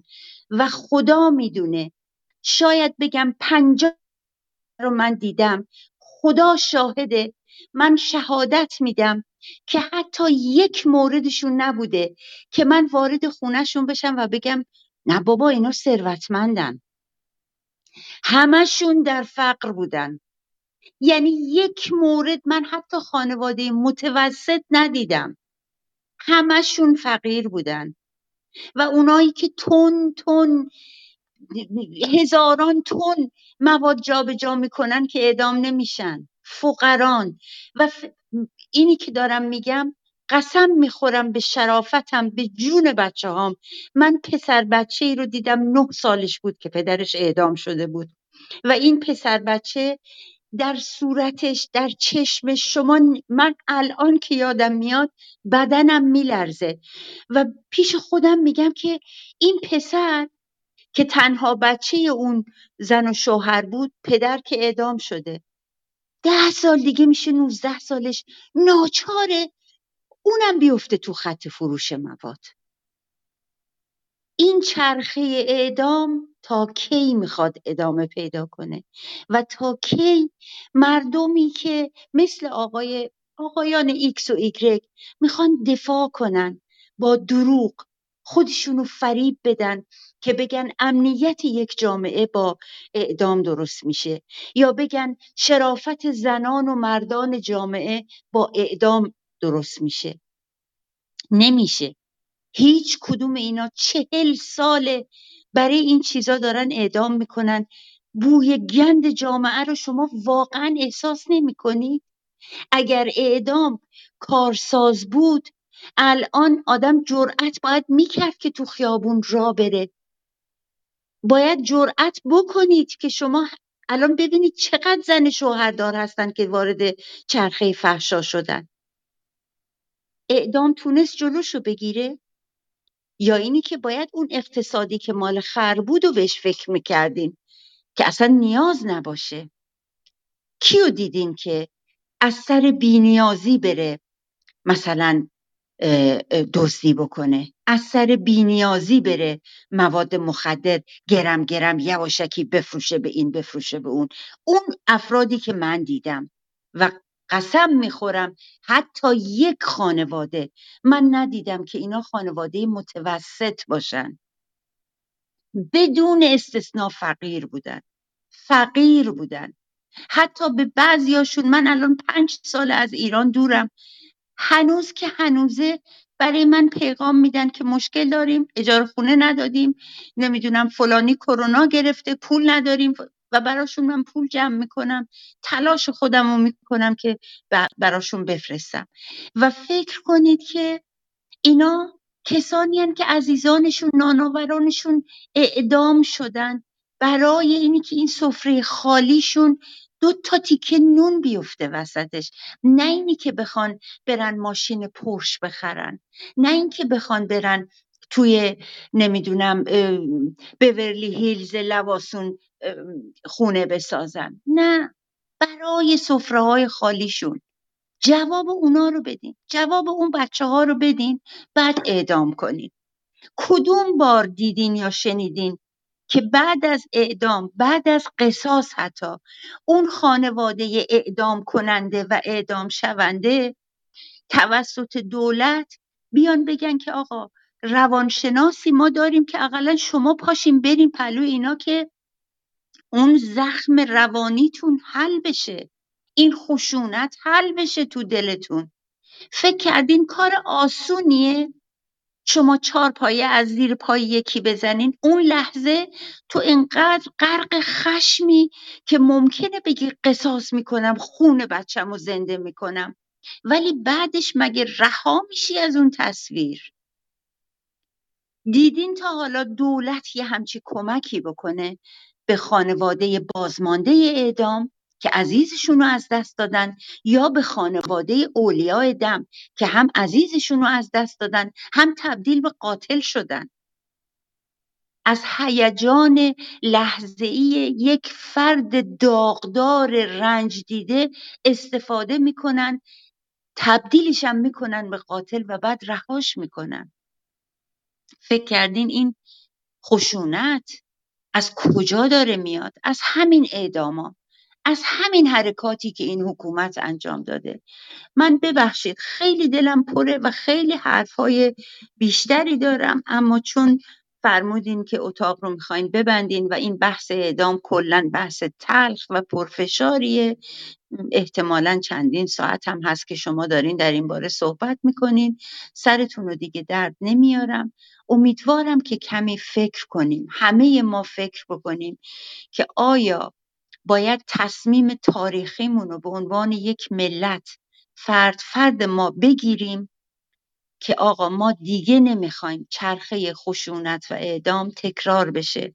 ما دیگه نمی‌خوایم مثل سال هفت کسانی رو که خلخالی اومد اون مدلی اعدام کرد براشون کف و هورا بکشیم و بگیم آ اعدام انقلابی اعدام انقلابی. نه.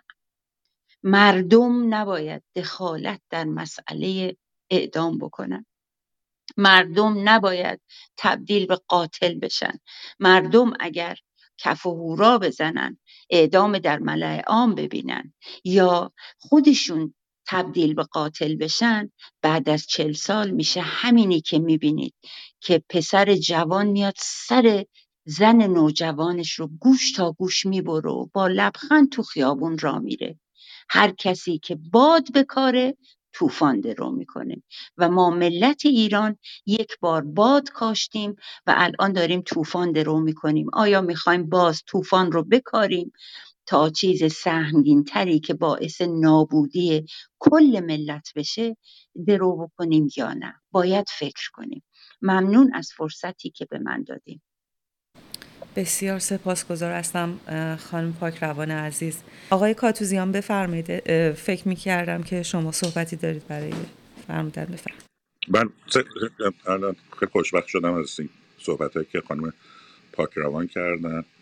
امیدوارم که صلاح همه جا یه وضعیتی باشه که بتونن این حرفای خوب رو بزنن وقتی که این بحث در می‌گیره.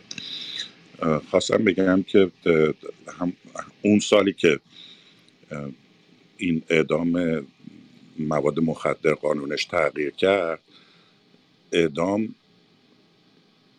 شمار اعدام ها یک سوم آمد پایین یه ذره بیشتر از سی درصد. و خودتون می‌تونید ببینید که به چند تا جان در حقیقت حفظ شد عوضی که مثل سالهای قبلش تلف بشه. یعنی می‌دونید که به صلاح آمار اعدام ها به صلاح بالاست توی ایران مقام دومه و بعد یه افولی کرد و اینا تعدادش خیلی قابل ملاحظه بود از اون موقع. به خاطر به همین دلیل هم توی آمار افتا بین الملل و اینا خیلی تغییر ایجاد کرد. دوم اینکه همینطوری که به ترور نمی‌تونه از بین ببره جریانات اجتماعی رو از فساد گرفته تا استبداد و اینا رو نتونسته دیگه. ببینید تو این مدت که این همه ترور شد و اینا اعدام هم همینطوره. نمیشه یه ور قضیه رو پذیرفت طرف دیگه قضیه رو نپذیرفت. یعنی گفتش که مثلا فرض کنید که با اعدام میشه مسائل رو حل کرد مسائل اجتماعی رو ولی با ترور نمیشه یا برعکس. این نکته دوم نکته سوم اینکه ارز کنم حضورتون که چیز حکومت و دولت الگوی اخلاقی جامعه است. و وقتی شما به عنوان یه حکومت یه دستگاه قضایی اعدام می‌کنید دارید یاد می‌دید که راه حل اختلاف راه حل. بعضی از اختلافات کشتن. این چیزیه که شهروند یاد می‌گیره.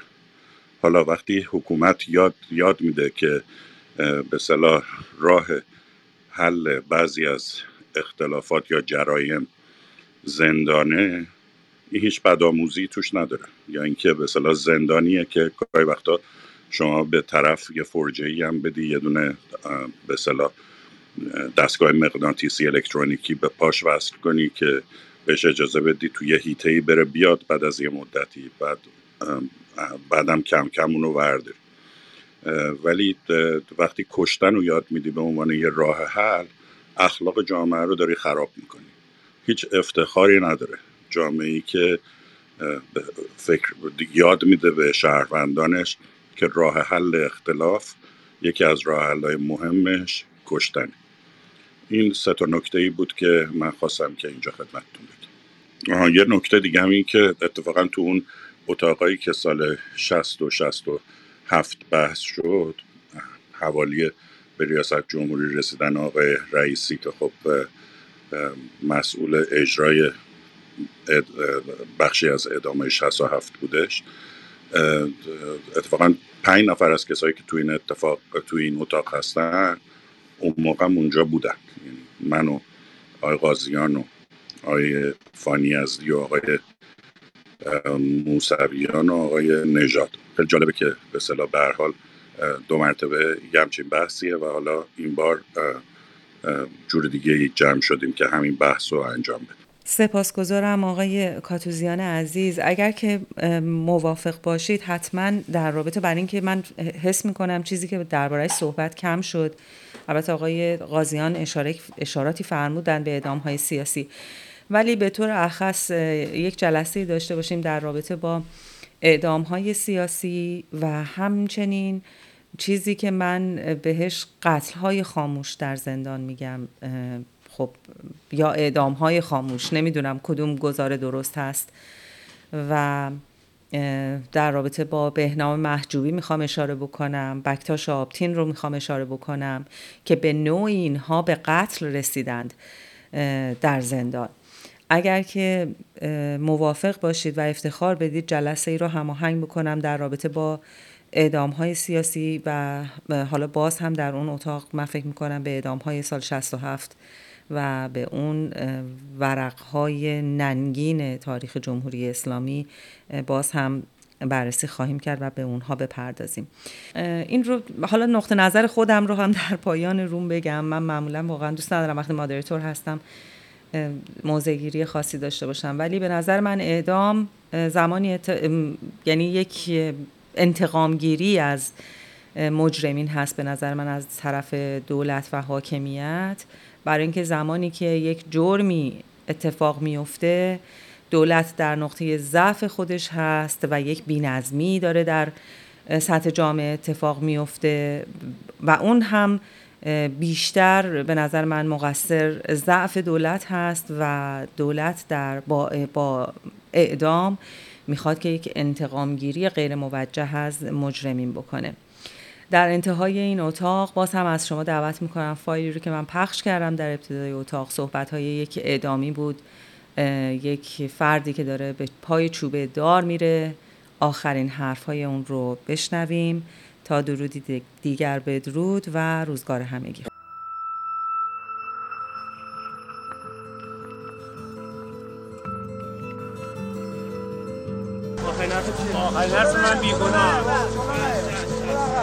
میگم پشیمون ابراز پشیمون کردی نه.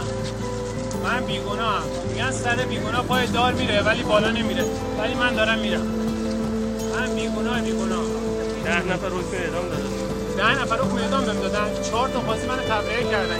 شعبه 79 من تبرئه شدم. 77 تا 79 دوباره اعدام شدم خب یه بارم تبرئه شدم.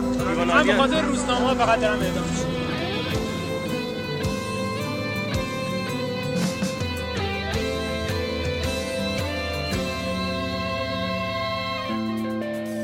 یه چاقو توی کتفم میگذرونم. زندگی رو ندارم ادامه میدم. خودمو به خاطر تو این لوکوموتیو کهنه. از تو ریلش زده بیرون. شده بیارتی تو خط تو و خونه و خیابون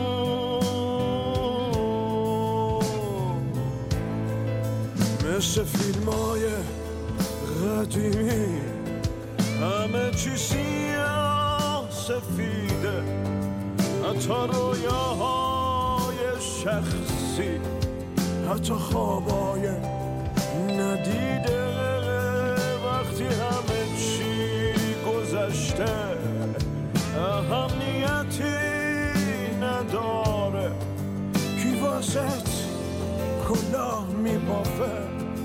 کی کلاه تو برمیداره؟